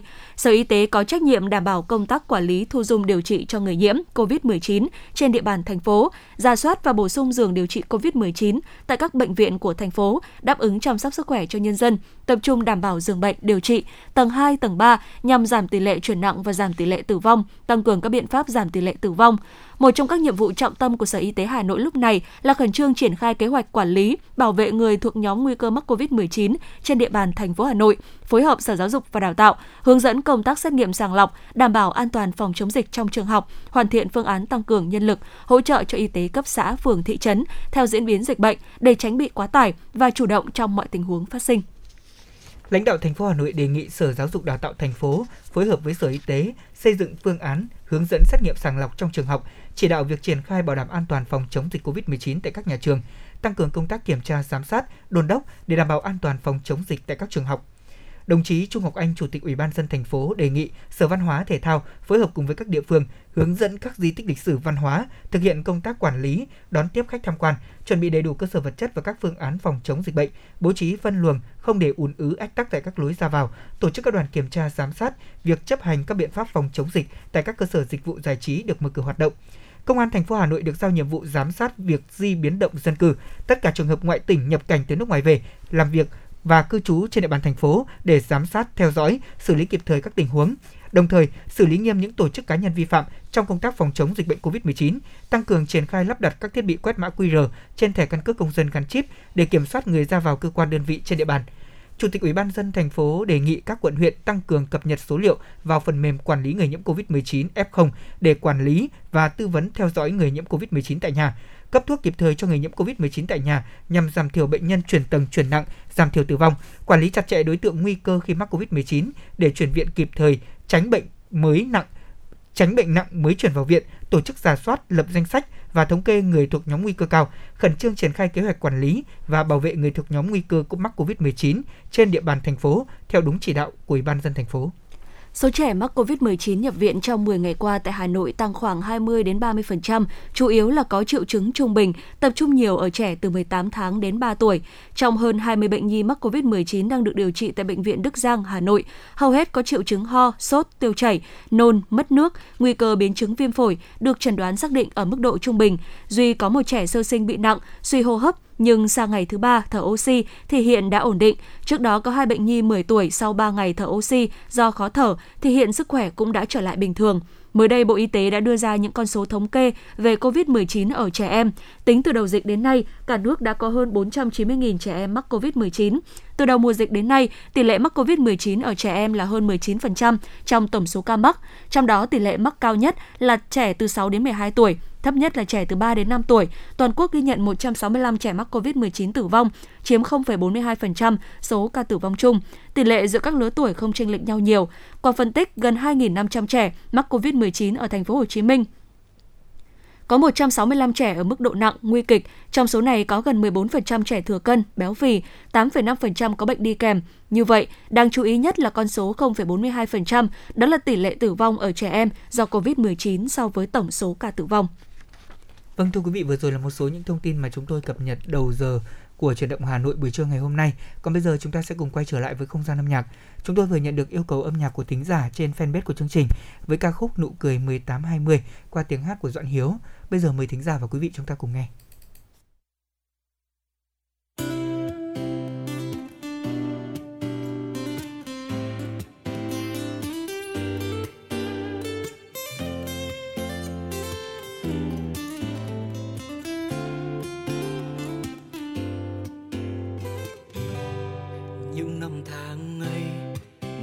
Đi qua những đôi mắt ấy nhìn về phương xa, dù có bao gian khó hãy nhớ nụ cười là món quà. La la la la la la, đời đổi thay thế giới vẫn quay, tuổi thanh xuân như gió như mây, cười thật tươi lên khi đôi môi ta còn đó mong năm tháng ấy quay lại được không. Những tháng ngày năm đó ta đã cười thật tươi, 18 đôi mươi nhưng nụ cười đẹp nhất đời. Dẫu gian khó, dẫu vòng vơ, hiên ngang bước sóng gió sẽ qua. Những tháng ngày năm đó anh cũng cười thật tươi, có đôi lời yêu em anh vẫn chưa dám ngỏ lời. Yêu bầu trời năm ấy cũng an vẹt nắng cuối trời, vẫn nhớ bóng dáng đôi mươi, nhớ nụ cười xuân tươi. Thích thì cứ bước, chẳng sợ ai chê, đam mê phía trước, đừng đợi chờ lê thế. Mơ và hay cứ ước thanh xuân cùng làm điều phi thường, hẹn gặp nhau ở cuối con đường. Đời đổi thay, thế giới vẫn quay, tuổi thanh xuân như gió như mây, cười thật tươi lên khi đôi môi ta còn đó mong năm tháng ấy quay lại được không. Những tháng ngày năm đó ta đã cười thật tươi, 18 đôi mươi nhưng nụ cười đẹp nhất đời. Dẫu gian khó, dẫu phong ba, hiên ngang bước sóng gió sẽ qua.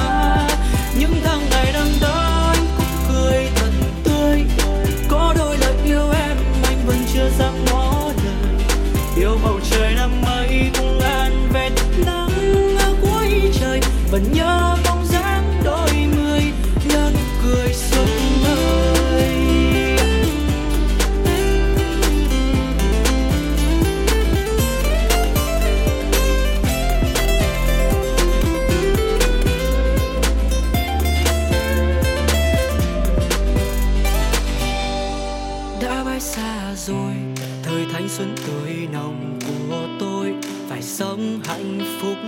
nước mắt không rơi. Sau này ta sẽ có tất cả, nhưng không có chúng ta. Những tháng ngày sau đó phải cười thật tươi, còn nhớ hay không những nụ cười đẹp nhất đời. Nhiều bầu trời đắm mây cũng an về nắng ở cuối trời, vẫn nhớ bóng dáng đôi mươi, nhớ nụ cười xuân thời. Na na na, how are, yeah, hey, hey, hey. Đưa tay đây nào, mãi bên nhau bạn nhé. Chúc thành công.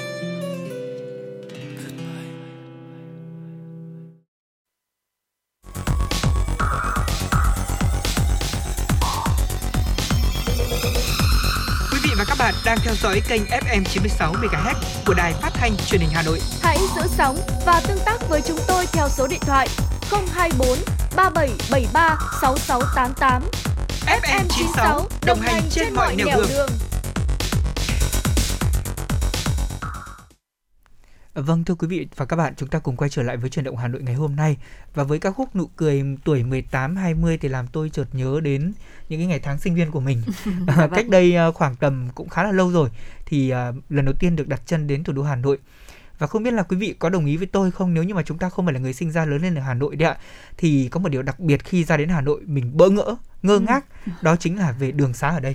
Dạ vâng. Nó quá là đông đúc, và thực sự là đối với một người ngoại tỉnh lần đầu tiên mới lên thành phố như tôi cái thời điểm đó thì quả thật chắc là cũng giống với tâm trạng của rất nhiều các bạn sinh viên trong thời điểm này, khi mà chuẩn bị ra Hà Nội để có thể gặp bạn bè thầy cô của mình, nhất là những tân sinh viên, đúng không ạ? Dạ vâng ạ. Và Thu Minh cũng để ý là đã có nhiều trường thì các bạn sinh viên cũng đã quay trở lại trường để học trực tiếp rồi. Và Thu Minh cũng có nghe một vài những chia sẻ của các bạn sinh viên, đặc biệt là những bạn sinh viên năm nhất đấy ạ. Thì các bạn ấy có chia sẻ là giống như anh Thông là khi mà lên Hà Nội thì là có rất là nhiều những sự bỡ ngỡ. Và một trong số đó chính là đường xá ở Hà Nội. Và nhiều bạn thậm chí là nếu như mà giống như Thu Minh đấy ạ, trong những ngày đầu mà tôi lên Hà Nội thì cảm thấy là rất là ngỡ ngàng và lo sợ, và cũng không dám đi đâu quá là xa ra ngoài khỏi con đường từ nhà cho đến trường. Đó, và thậm chí nếu như mà muốn đi chơi ở đâu đấy ạ thì là sẽ phải có bạn đi cùng. Tôi vẫn nhớ là cái ngày đầu tiên khi mà tôi lên Hà Nội này rồi thì đến thuê phòng trọ, và ở cái phòng trọ đấy được một ngày thì là bạn cùng phòng là đã rủ là hay là bây giờ mình đi lượn phố phường Hà Nội đi. Dạ. Thì tôi có hỏi là thế thì cậu có biết đường không? Thì bạn ấy trả lời là không, thế nhưng mà mình hoàn toàn có thể sử dụng bản đồ mà. Và anh Thông biết không, đấy là lúc đấy nhá. Ví dụ như là bây giờ khi mà nhắc tới bản đồ thì chúng ta sẽ là nghĩ tới Google Maps này, nghĩ tới những cái bản đồ mà chúng ta sẽ xem được ở trên điện thoại, đúng không ạ? Thế nhưng mà hồi ấy bạn ấy đã đưa ra một cái bản đồ mà tôi cảm thấy rất là ngạc nhiên, và thậm chí là cũng có phần là không tin tưởng vào cái người bạn ấy lắm, là không biết là bạn ấy sẽ đưa mình đến đâu. Đấy chính là một cái bản đồ giấy mà bạn ấy đã mua được từ ở dưới quê, và sau đấy thì cầm lên. Nó giống như là khách du lịch, đúng không ạ? Dạ. Gần như là những người đi du lịch ở Hà Nội thời điểm đó khi mà chưa có công nghệ phát triển. Dạ. Thì gần như là chúng ta phải dùng những bản đồ giấy của Hà Nội thời điểm đó để đi. Dạ. Điều đó là thật đấy ạ, chứ không phải là bạn ấy có ý định lừa gì đâu. Thế nhưng mà có một điều phải thú nhận với quý vị rằng là đường xá Hà Nội thì có lẽ rằng là thậm chí có những người đã sống ở đây phải mấy chục năm rồi, nhiều khi họ vẫn còn bị lạc. Dạ. Tại vì những cái ngõ ngách đôi khi nó cũng khá là khó tìm. Tôi thì với một cái tiêu chí chọn phòng trọ trong cái thời sinh viên của mình, thứ nhất là gần trường. Dạ. Cái cự ly gần trường là đầu tiên, thứ hai là đường vào ngõ ngách đấy nó phải thông thoáng, rộng rãi, chứ tôi không thích những con đường mà nó quá bé. Tại vì là buổi sáng đi học thì người chen chúc nhau nó cũng rất là mệt mỏi. Dạ. Đấy, mình nghĩ như vậy, thế cho nên là mình đã lựa chọn những cái khu nhà trọ nó khác biệt đi, nó không phải là trong các con ngõ quá sâu. Và chính vì thế mà cho đến tận thời điểm này, nói thật với quý vị, khi mà đã trải qua rất nhiều những cái công việc khác nhau, dạ, đặc biệt là khi gắn bó với công việc phóng viên, thì phải nói thật là người ta nói là phóng viên là phải thuộc đường. Thuộc đường có nghĩa là gì? Là phải biết được chỗ nào, đường nào đang có sự kiện gì để có thể đến đưa tin. Tôi thời điểm đó khi mà bắt đầu đến cái giai đoạn là mình đi làm phóng viên ấy, dạ, thì đúng là tôi ngồi sau xe, tại vì là quay phim live tôi, chứ còn tôi thì ngồi sau thôi. Anh quay phim anh ấy đi. Tôi còn nhớ một lần là đi tác nghiệp ngay dưới Hà Đông, mà thời điểm đó tôi không ở Hà Đông, cho nên tôi cảm giác là từ cơ quan tôi thời điểm đó đi xuống Hà Đông nó quá xa. Thế là Thu Minh có biết không?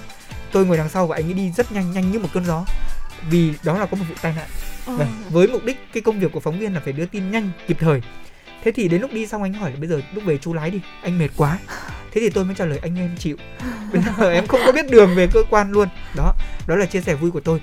Còn đến thời điểm này thì tôi cũng có thể tự tin khẳng định rằng là ít nhiều thì những cái ngõ mà quá sâu tôi không biết. Thế nhưng mà những cái con đường chính, con đường lớn của Hà Nội đi như thế nào để không bị lạc thì chắc chắn là tôi đã yên tâm hơn so với các bạn tân sinh viên rất là nhiều rồi. Dạ vâng ạ. Và có lẽ chính vì những cái sự ngỡ ngàng ban đầu đó mà người ta vẫn gọi sinh viên. Theo như ngôn ngữ của các bạn trẻ bây giờ, đấy chính là những bạn sinh viên, là những tấm chiếu mới đấy ạ. Và vẫn có rất là nhiều những cái sự thắc mắc này, rồi thì vẫn cần có sự phụ trợ là những cái tấm bản đồ, là Google Maps này. Bây giờ là đã hiện đại hơn rồi, đã có những cái sự hỗ trợ rất là hữu ích, rất là tiện lợi như thế rồi. Và có thể nói rằng là câu chuyện này thì đã không còn là quá xa lạ đối với người trẻ. Bởi vì đơn giản là các bạn ấy hoàn toàn rất là mới với tất cả mọi thứ. Và khi mà chúng ta được nâng cấp từ học sinh cho lên đến sinh viên, và từ môi trường học hành đến cuộc sống này, rồi thì cách sinh hoạt và cả những mối quan hệ bạn bè đại học nữa, thì cũng sẽ là một cái quãng thời gian mà sẽ tạo ra cho chúng ta nhiều những cái trải nghiệm. Và Thu Minh nghĩ rằng là không phải bởi vì chúng ta không biết cho nên là chúng ta ngại, chúng ta không đi, đúng không ạ? Mà có lẽ rằng là chính những cái trải nghiệm đó sẽ cho chúng ta thêm những cái hiểu biết. Và để sau này khi mà từ Hà Nội về nhà này thì rồi thì, hoặc là lúc nào đấy bố mẹ mình có lên này rồi thì hỏi là dẫn bố mẹ đi tới đâu thì còn biết, đúng không ạ? Tôi có một vài người bạn rất là thân. Thế thì đối với những người bạn thân thì có một cái điều đặc điểm chung, đó là khi mà đã không biết đường thì cứ thế mà đi thôi, không có hỏi luôn. Không phải là mình, giống như Thu Minh nói là tôi nhớ là không phải là vì mình không muốn biết đường đúng, mà là mình phải đi để mình nhớ xem cái đường mình đã đi sai nó là cái đường gì. Lần sau mình sẽ có cơ hội để đi lại.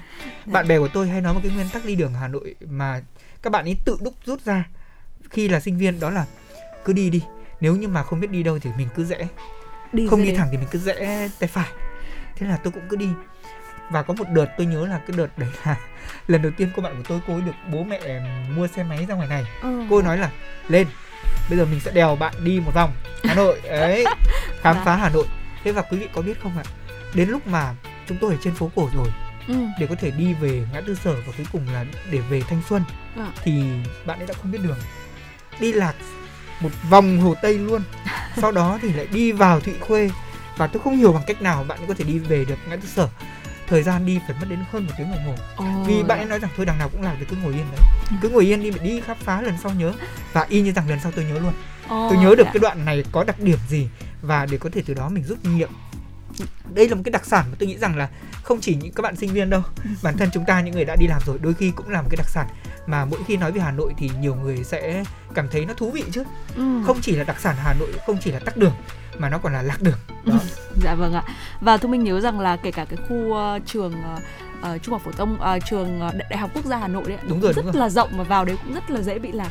Chính xác, tôi là sinh viên của Đại học Quốc gia Hà Nội đây. Vâng ạ. Và nhưng mà tôi lại học ở trường Khoa học Xã hội Nhân văn, tức là ở khu vực Nguyễn Trãi.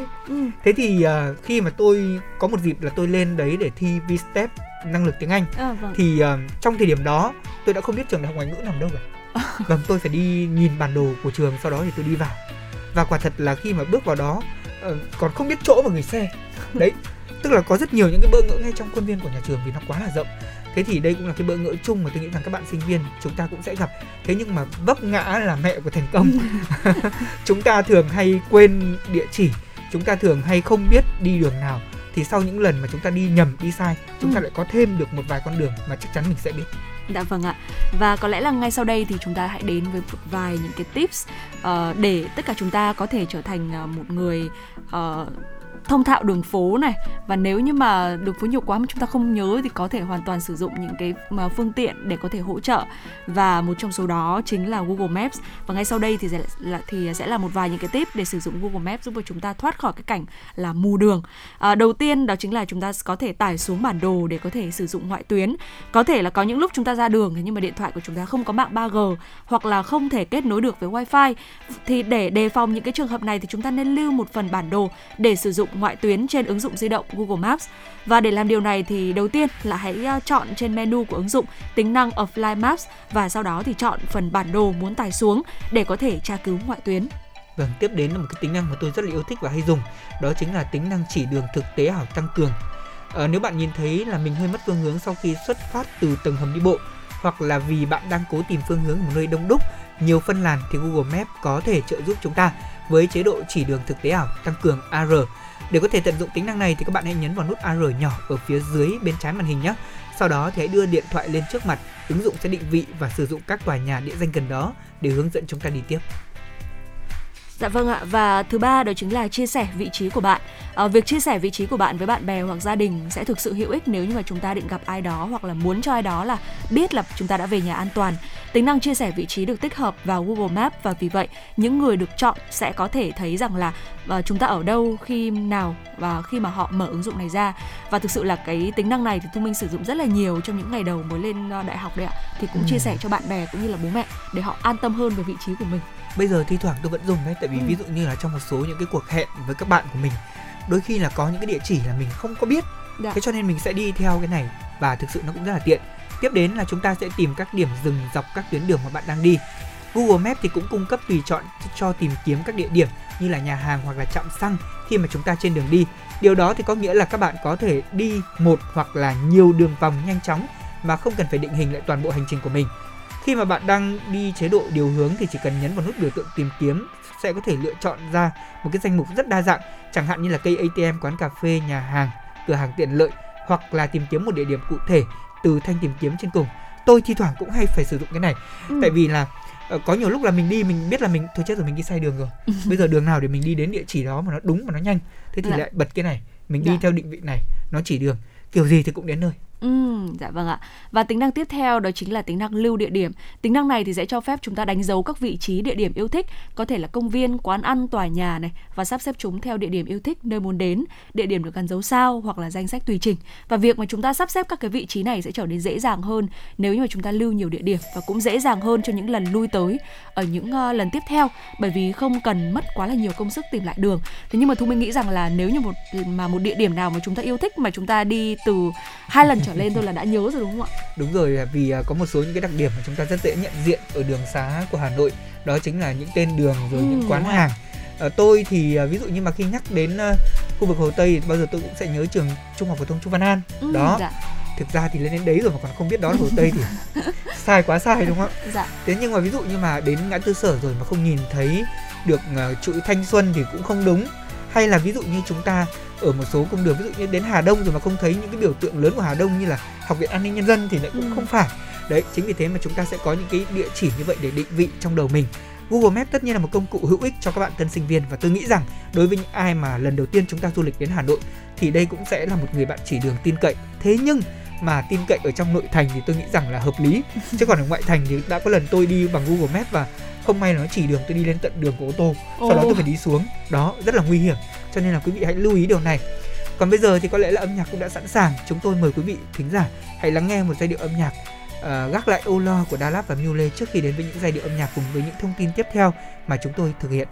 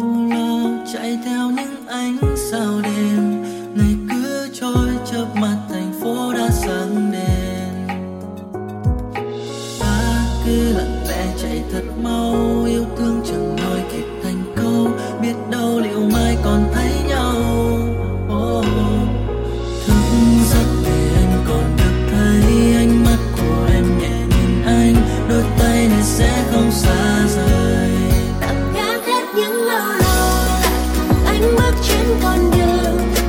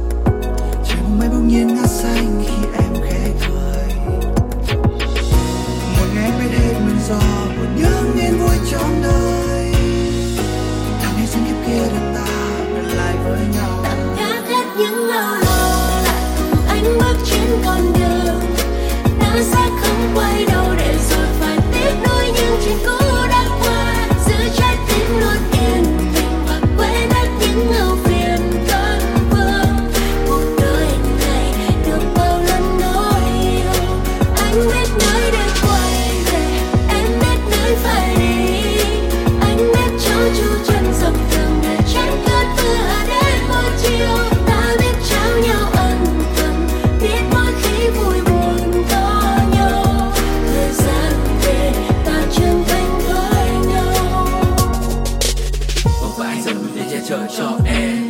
Was a boy now a man cho em.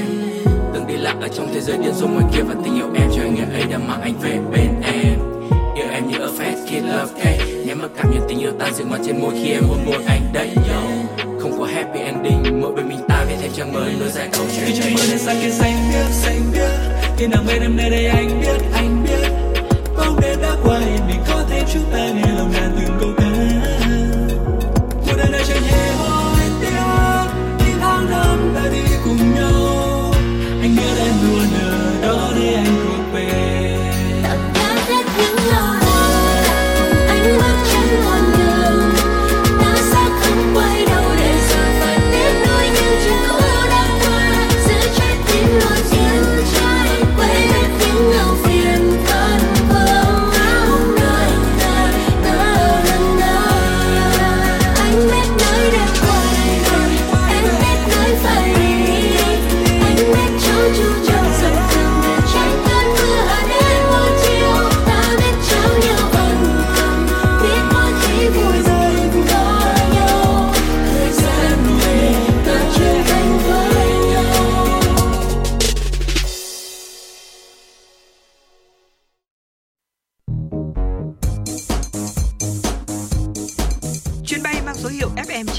Đang chuẩn bị nâng độ cao. Quý khách hãy thắt dây an toàn, sẵn sàng trải nghiệm những cung bậc cảm xúc cùng FM 96.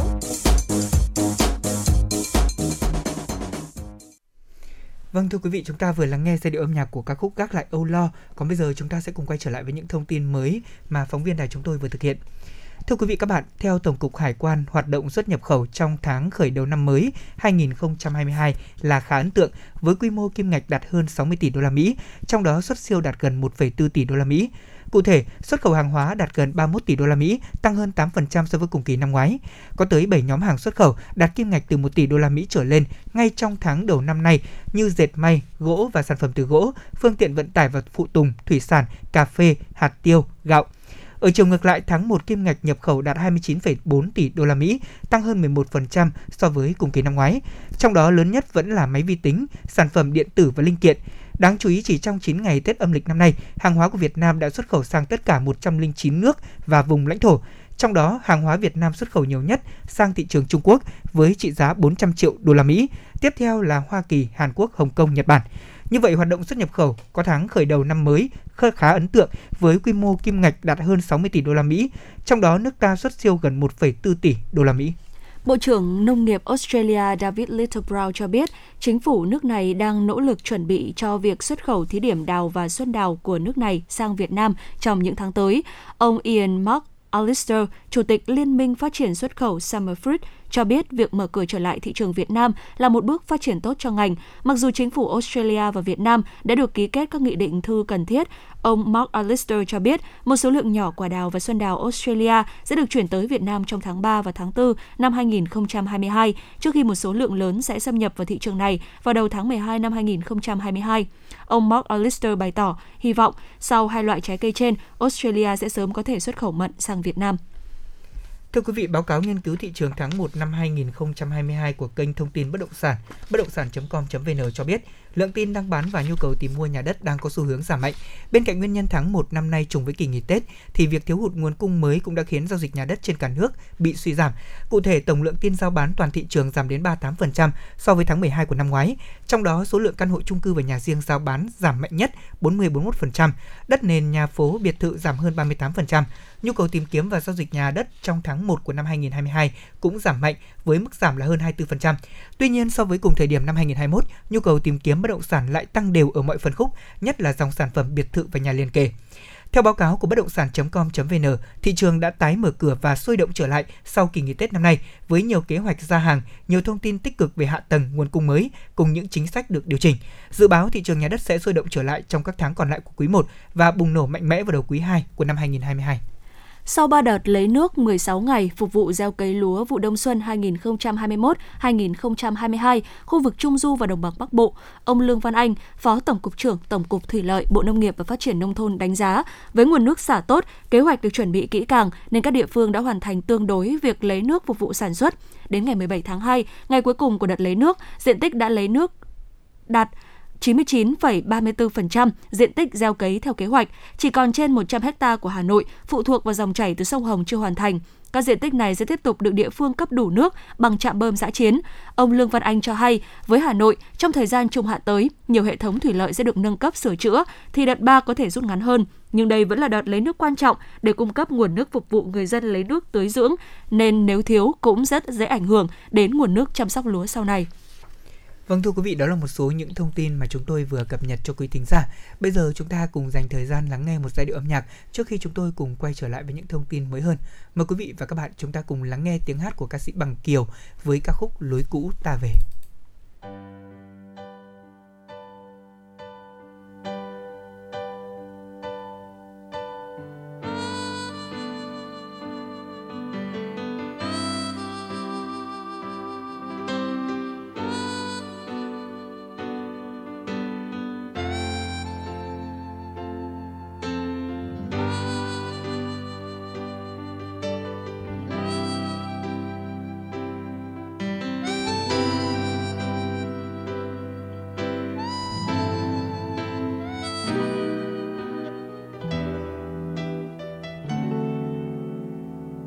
Lối cũ ta về, dường như nhỏ là anh, trời xanh xanh mãi, một màu âu thơ. Lối cũ ta về, vườn xưa có còn, hoàng hôn buông xuống, thoáng hương ngọc lan.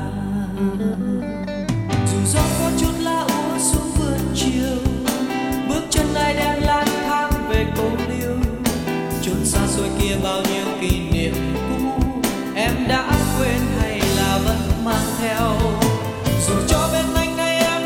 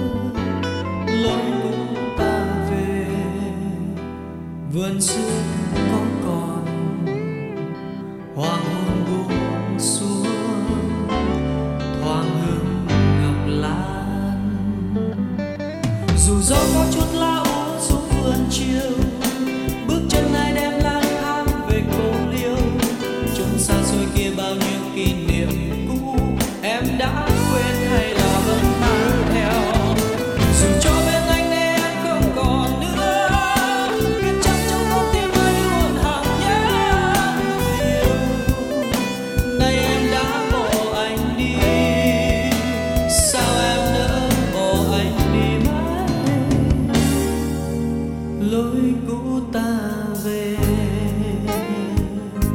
soi nghiêng gót dày, chiều nghiêng mặt nắng buồn chờ tóc mới, lối cũ ta về dừng chân chiếu hẹn, chờ nghe trong gió mùi hương ngọc lá.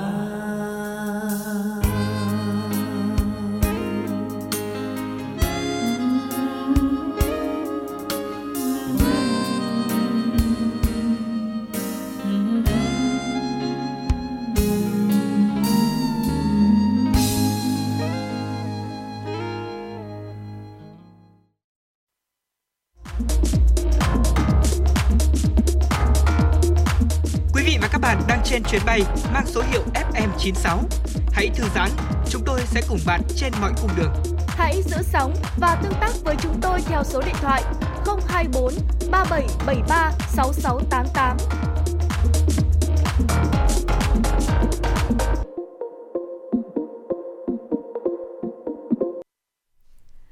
Xin được tiếp tục với phần tin. Thưa quý vị, tại Hà Nội, Trung ương Hội Sinh viên Việt Nam tiếp nhận nguồn lực hỗ trợ Quỹ hỗ trợ và phát triển sinh viên Việt Nam cùng các hoạt động nghiên cứu khoa học của hội. Phát biểu tại sự kiện, Bí thư Trung ương Đoàn, Chủ tịch Hội Sinh viên Việt Nam Nguyễn Minh Chiết cho biết, từ năm 2013, Trung ương Đoàn, Trung ương Hội Sinh viên Việt Nam thành lập Quỹ hỗ trợ và phát triển sinh viên Việt Nam để thực hiện các hoạt động khuyến học, khuyến tài, trong đó chủ yếu là hỗ trợ học bổng cho sinh viên có hoàn cảnh khó khăn nhưng luôn nỗ lực, phấn đấu rèn luyện học tập tại các trường đại học, cao đẳng trong và ngoài nước. Quỹ cũng góp phần kết nối, tạo điều kiện hỗ trợ sinh viên trong quá trình học tập và khởi nghiệp, đóng góp vào sự nghiệp giáo dục thế hệ trẻ của đất nước. Học bổng của quỹ được dành cho các sinh viên có hoàn cảnh khó khăn nhằm động viên, khích lệ các bạn tiếp tục vươn lên trong học tập và cuộc sống, san sẻ phần nào gánh nặng với gia đình, qua đó tiếp sức để các bạn thực hiện ước mơ hoài bão. Từ năm 2013 đến nay, Quỹ hỗ trợ và phát triển sinh viên Việt Nam đã trao tổng cộng 1.019 suất học bổng với tổng trị giá hơn 4,5 tỷ đồng.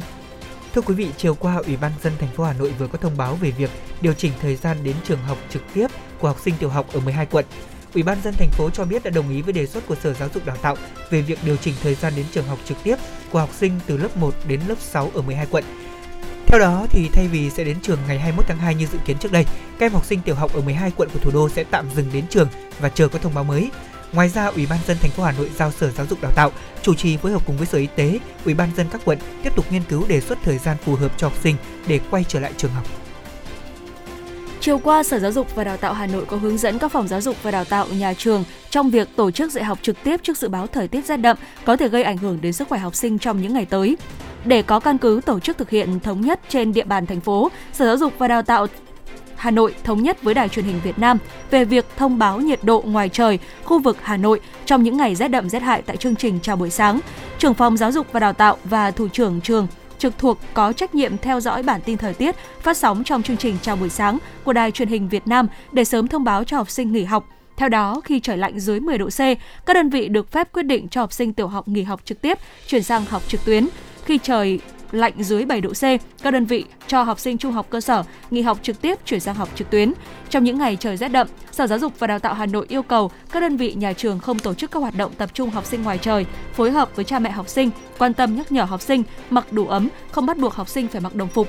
Căn cứ điều kiện thời tiết mỗi vùng, Sở Giáo dục và Đào tạo Hà Nội cho phép các đơn vị, nhà trường có thể điều chỉnh thời gian học trực tiếp sao cho học sinh không phải đến trường quá sớm. Nhà hát Múa rối Thăng Long sẽ chính thức biểu diễn trực tiếp để phục vụ khán giả trong chương trình múa rối nước truyền thống tại địa chỉ số 57 Đinh Tiên Hoàng, Hoàn Kiếm, Hà Nội kể từ ngày 19 tháng 2 hôm nay. Khi mở cửa trở lại thì Nhà hát Múa rối Thăng Long sẽ duy trì biểu diễn chương trình múa rối nước truyền thống vào các tối thứ Bảy hàng tuần. Xuất diễn trở lại đầu tiên sẽ là vào 19 giờ 30 phút ngày hôm nay, đem đến nhiều tiết mục được khán giả trong nước và quốc tế yêu mến. Nhà hát đang mở cửa hệ thống bán vé trực tiếp tại địa chỉ biểu diễn và thông qua điện thoại, email. Ngoài ra, nhà hát vẫn tổ chức các chương trình múa rối nước và múa rối tạp kỹ để phục vụ các đơn vị, tổ chức, đối tượng theo yêu cầu. Các chương trình đều được bảo đảm công tác phòng chống dịch bệnh Covid-19 theo đúng quy định. Bên cạnh việc mở cửa biểu diễn trực tiếp thì nhà hát múa rối Thăng Long cũng đang gấp rút dàn dựng chương trình biểu diễn nghệ thuật tại lễ kỷ niệm 120 năm ngày sinh đồng chí Nguyễn Phong Sắc do thành phố Hà Nội tổ chức trọng thể vào ngày 23 tháng 2. 4 trường đại học Phenica, Trường Đại học Công nghệ Thông tin và Truyền thông Việt Hàn, Đại học Đà Nẵng và Trường Đại học Công nghiệp Thành phố Hồ Chí Minh hợp tác với Đại học East Anglia vừa khởi động dự án nâng cao khả năng đáp ứng yêu cầu tuyển dụng của sinh viên trong thời kỳ chuyển đổi số, với mục tiêu trở thành các trường đại học đạt chuẩn quốc tế, đóng góp vào sự phát triển chung của giáo dục đại học Việt Nam. Dự án được triển khai trong vòng 3 năm, kéo dài từ tháng 1 năm 2022 đến tháng 3 năm 2024, đồng thời cung cấp các chương trình và hoạt động nhằm hướng tới việc phát triển các kỹ năng làm việc cần thiết cho sinh viên công nghệ thông tin để giúp họ tiếp cận các cơ hội việc làm phù hợp trong lĩnh vực này. Trong thời gian tới, cán bộ, giảng viên, sinh viên của các trường tham gia dự án sẽ có cơ hội giao lưu, làm việc với nhiều chuyên gia, cán bộ, giảng viên và sinh viên đến từ các trường đại học đối tác Việt Nam và Vương quốc Anh. Cục Trẻ em, Bộ Lao động Thương binh Xã hội cho biết từ tháng 11 năm 2018 đến nay, đường dây nóng tư vấn hỗ trợ nạn nhân của nạn mua bán người thông qua Tổng đài Quốc gia Bảo vệ Trẻ em 111 do Cục Trẻ em quản lý đã tiếp nhận hơn 9.000 cuộc gọi. Thông qua phân tích sàng lọc thông tin, Cục Trẻ em ghi nhận hơn 1.000 cuộc gọi về tư vấn tâm lý, chính sách và các dịch vụ hỗ trợ nạn nhân, 129 ca chuyển tuyến với 165 người được giải cứu. Việc vận hành đường dây nóng về mua bán người còn góp phần nâng cao nhận thức của người dân trước vấn đề xã hội đầy nhức nhối này, từ đó giúp người dân chủ động bảo vệ bản thân và người thân trước nguy cơ bị mua bán. Dạ vâng, thưa quý vị, trước khi đến với phần tiếp theo, xin mời quý vị chúng ta cùng thư giãn với một giai điệu âm nhạc, ca khúc Bước Qua Nhau với sự thể hiện của Vũ.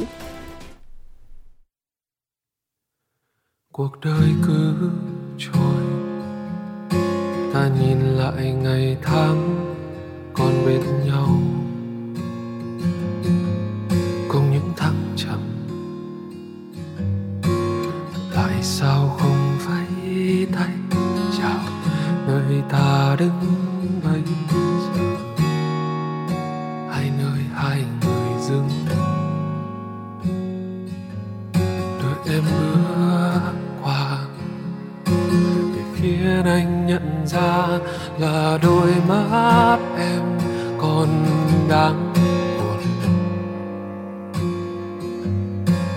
Màu hoa cài áo vẫn còn như lời hứa đã từng, giờ đây còn như xưa. Dòng người vàng ước hoang chợt như chiếc hôn thế thôi, đôi môi chia làm đôi, nhưng ta đang mong vậy thôi. Người nên nào bước đi chợt như chúng ta quay về, dẫu trái tim mình và đừng thổn thức khi thấy nhau. Con tàu kia dừng lại, còn hai ta bước qua nhau.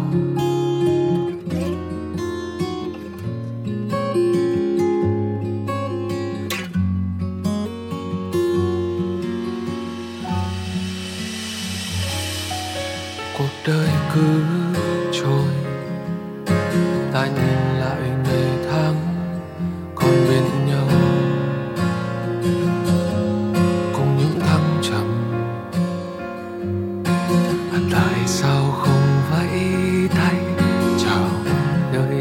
đứng bây giờ hai nơi hai người dừng, đợi em bước qua. Để khiến anh nhận ra là đôi mắt em còn đang buồn, màu hoa cài áo vẫn còn như lời hứa đã, giờ đây còn như xưa.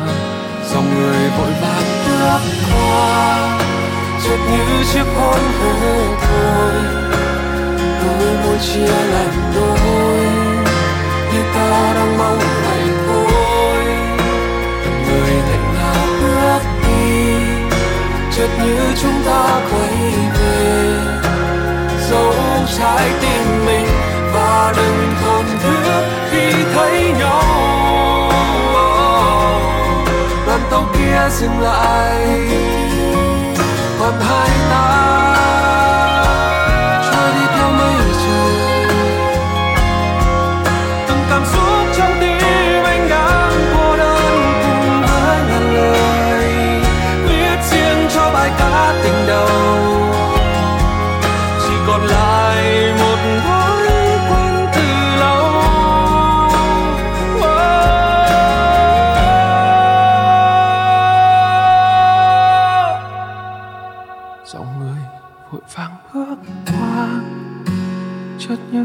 hôn lên môi, đôi môi chia làm đôi, thì ta đã mong vậy thôi. Oh, oh, oh.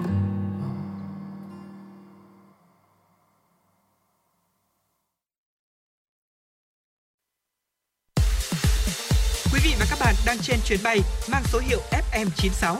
Hãy thư giãn, chúng tôi sẽ cùng bạn trên mọi cung đường. Hãy giữ sóng và tương tác với chúng tôi theo số điện thoại 024 3773 6688.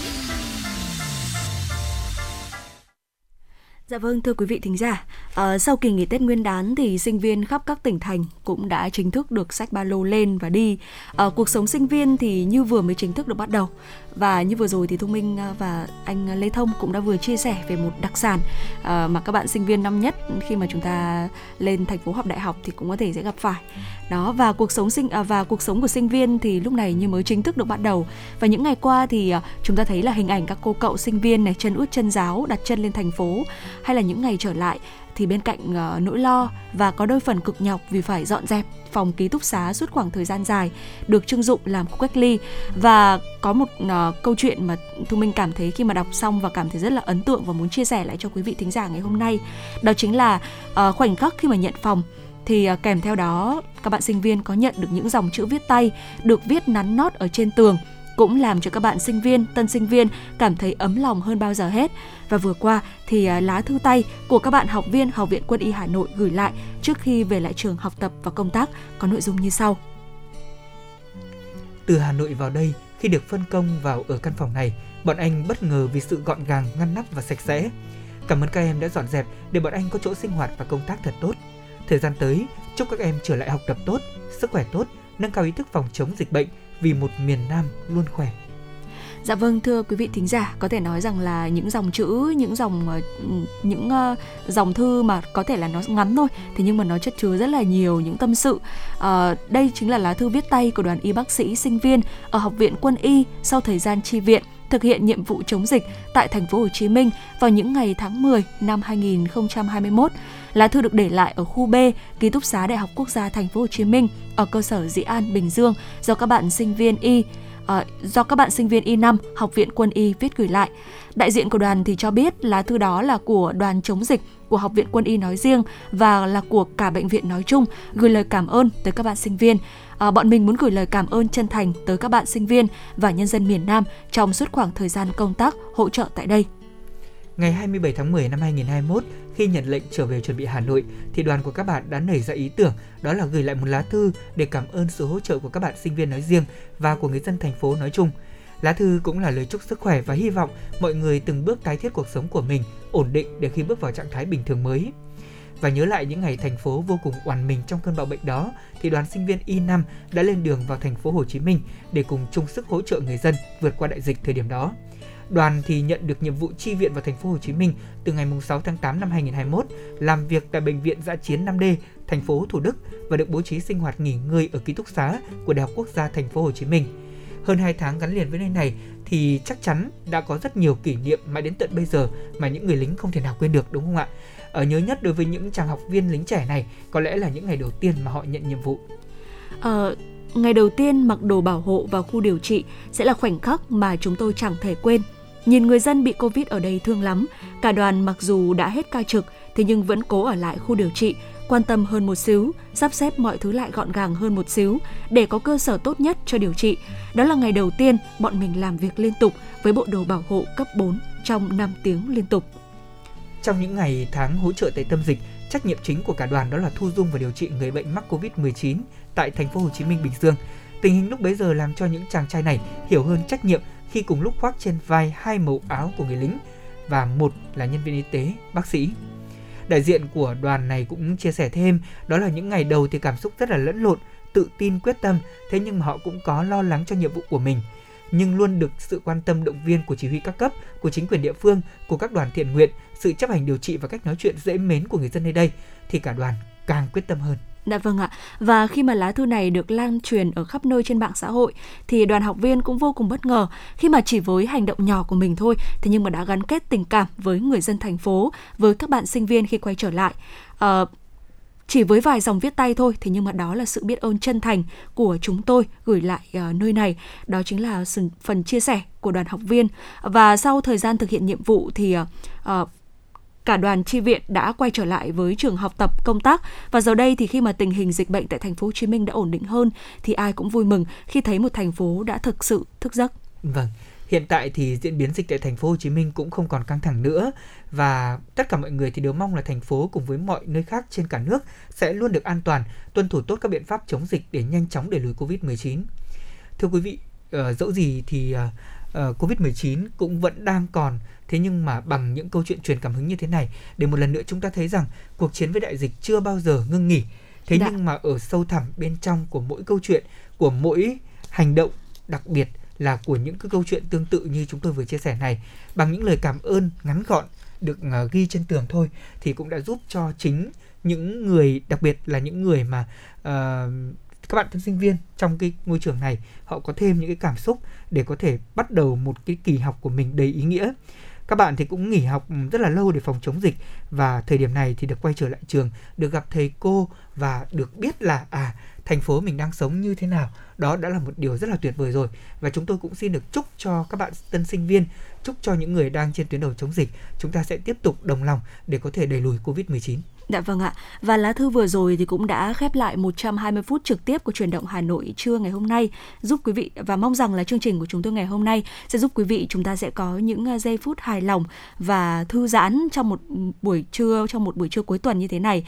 Và tới đây thì thời gian dành cho Chuyển động Hà Nội cũng xin phép được khép lại. Chịu trách nhiệm nội dung Phó Tổng Giám đốc Nguyễn Tiến Dũng, tổ chức sản xuất Xuân Luyến, thư ký Kim Dung, host chương trình Thu Minh, Lê Thông cùng kỹ thuật viên Quốc Hoàn thực hiện. Và trước khi nói lời chào tạm biệt thì chúng tôi xin dành tặng cho quý vị một ca khúc mang tên Tình yêu tôi hát với sự thể hiện của Bằng Kiều và Trần Thu Hà. Và quý vị thân mến, chương trình Chuyển động Hà Nội chiều của chúng tôi sẽ được tiếp tục lên sóng trong khung giờ từ 16 giờ đến 18 giờ. Mong quý vị sẽ chú ý đón nghe.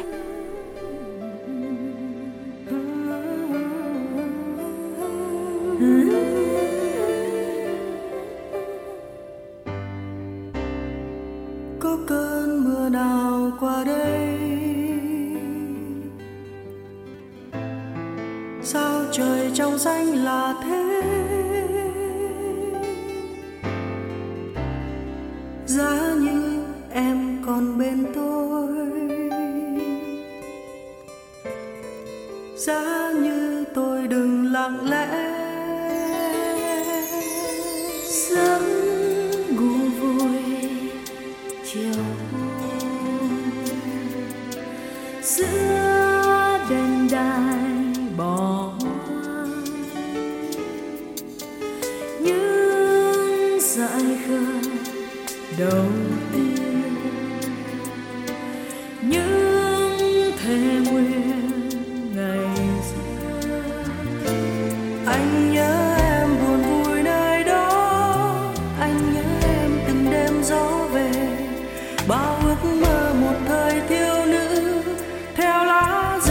sông mùa thu, xuân thiết tha mùa xuân đi mãi, em ghé qua dừng chân đứng lại, đông đêm chỉ niềm vui nước mắt, cha vẫn say hai bên đường ta, theo gió qua miền quê hoang vắng, nghe tiếng sương cơn đêm chết lặng, em có nghe lời ca anh hát khi nắng xuống sao trên hàng cây.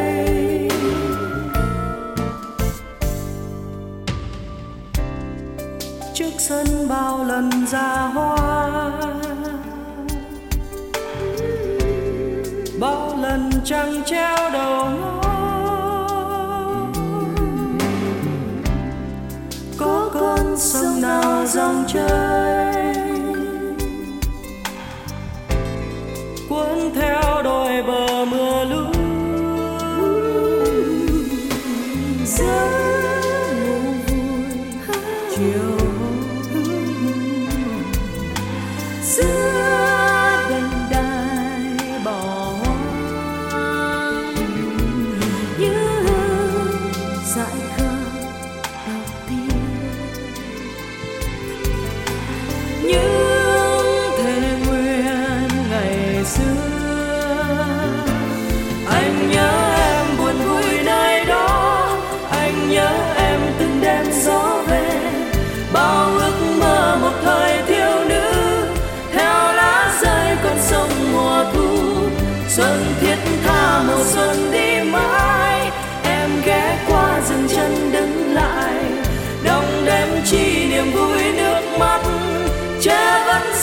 hai bên đường ta, theo gió qua miền quê hoang vắng, nghe tiếng dương cầm đêm chết lặng.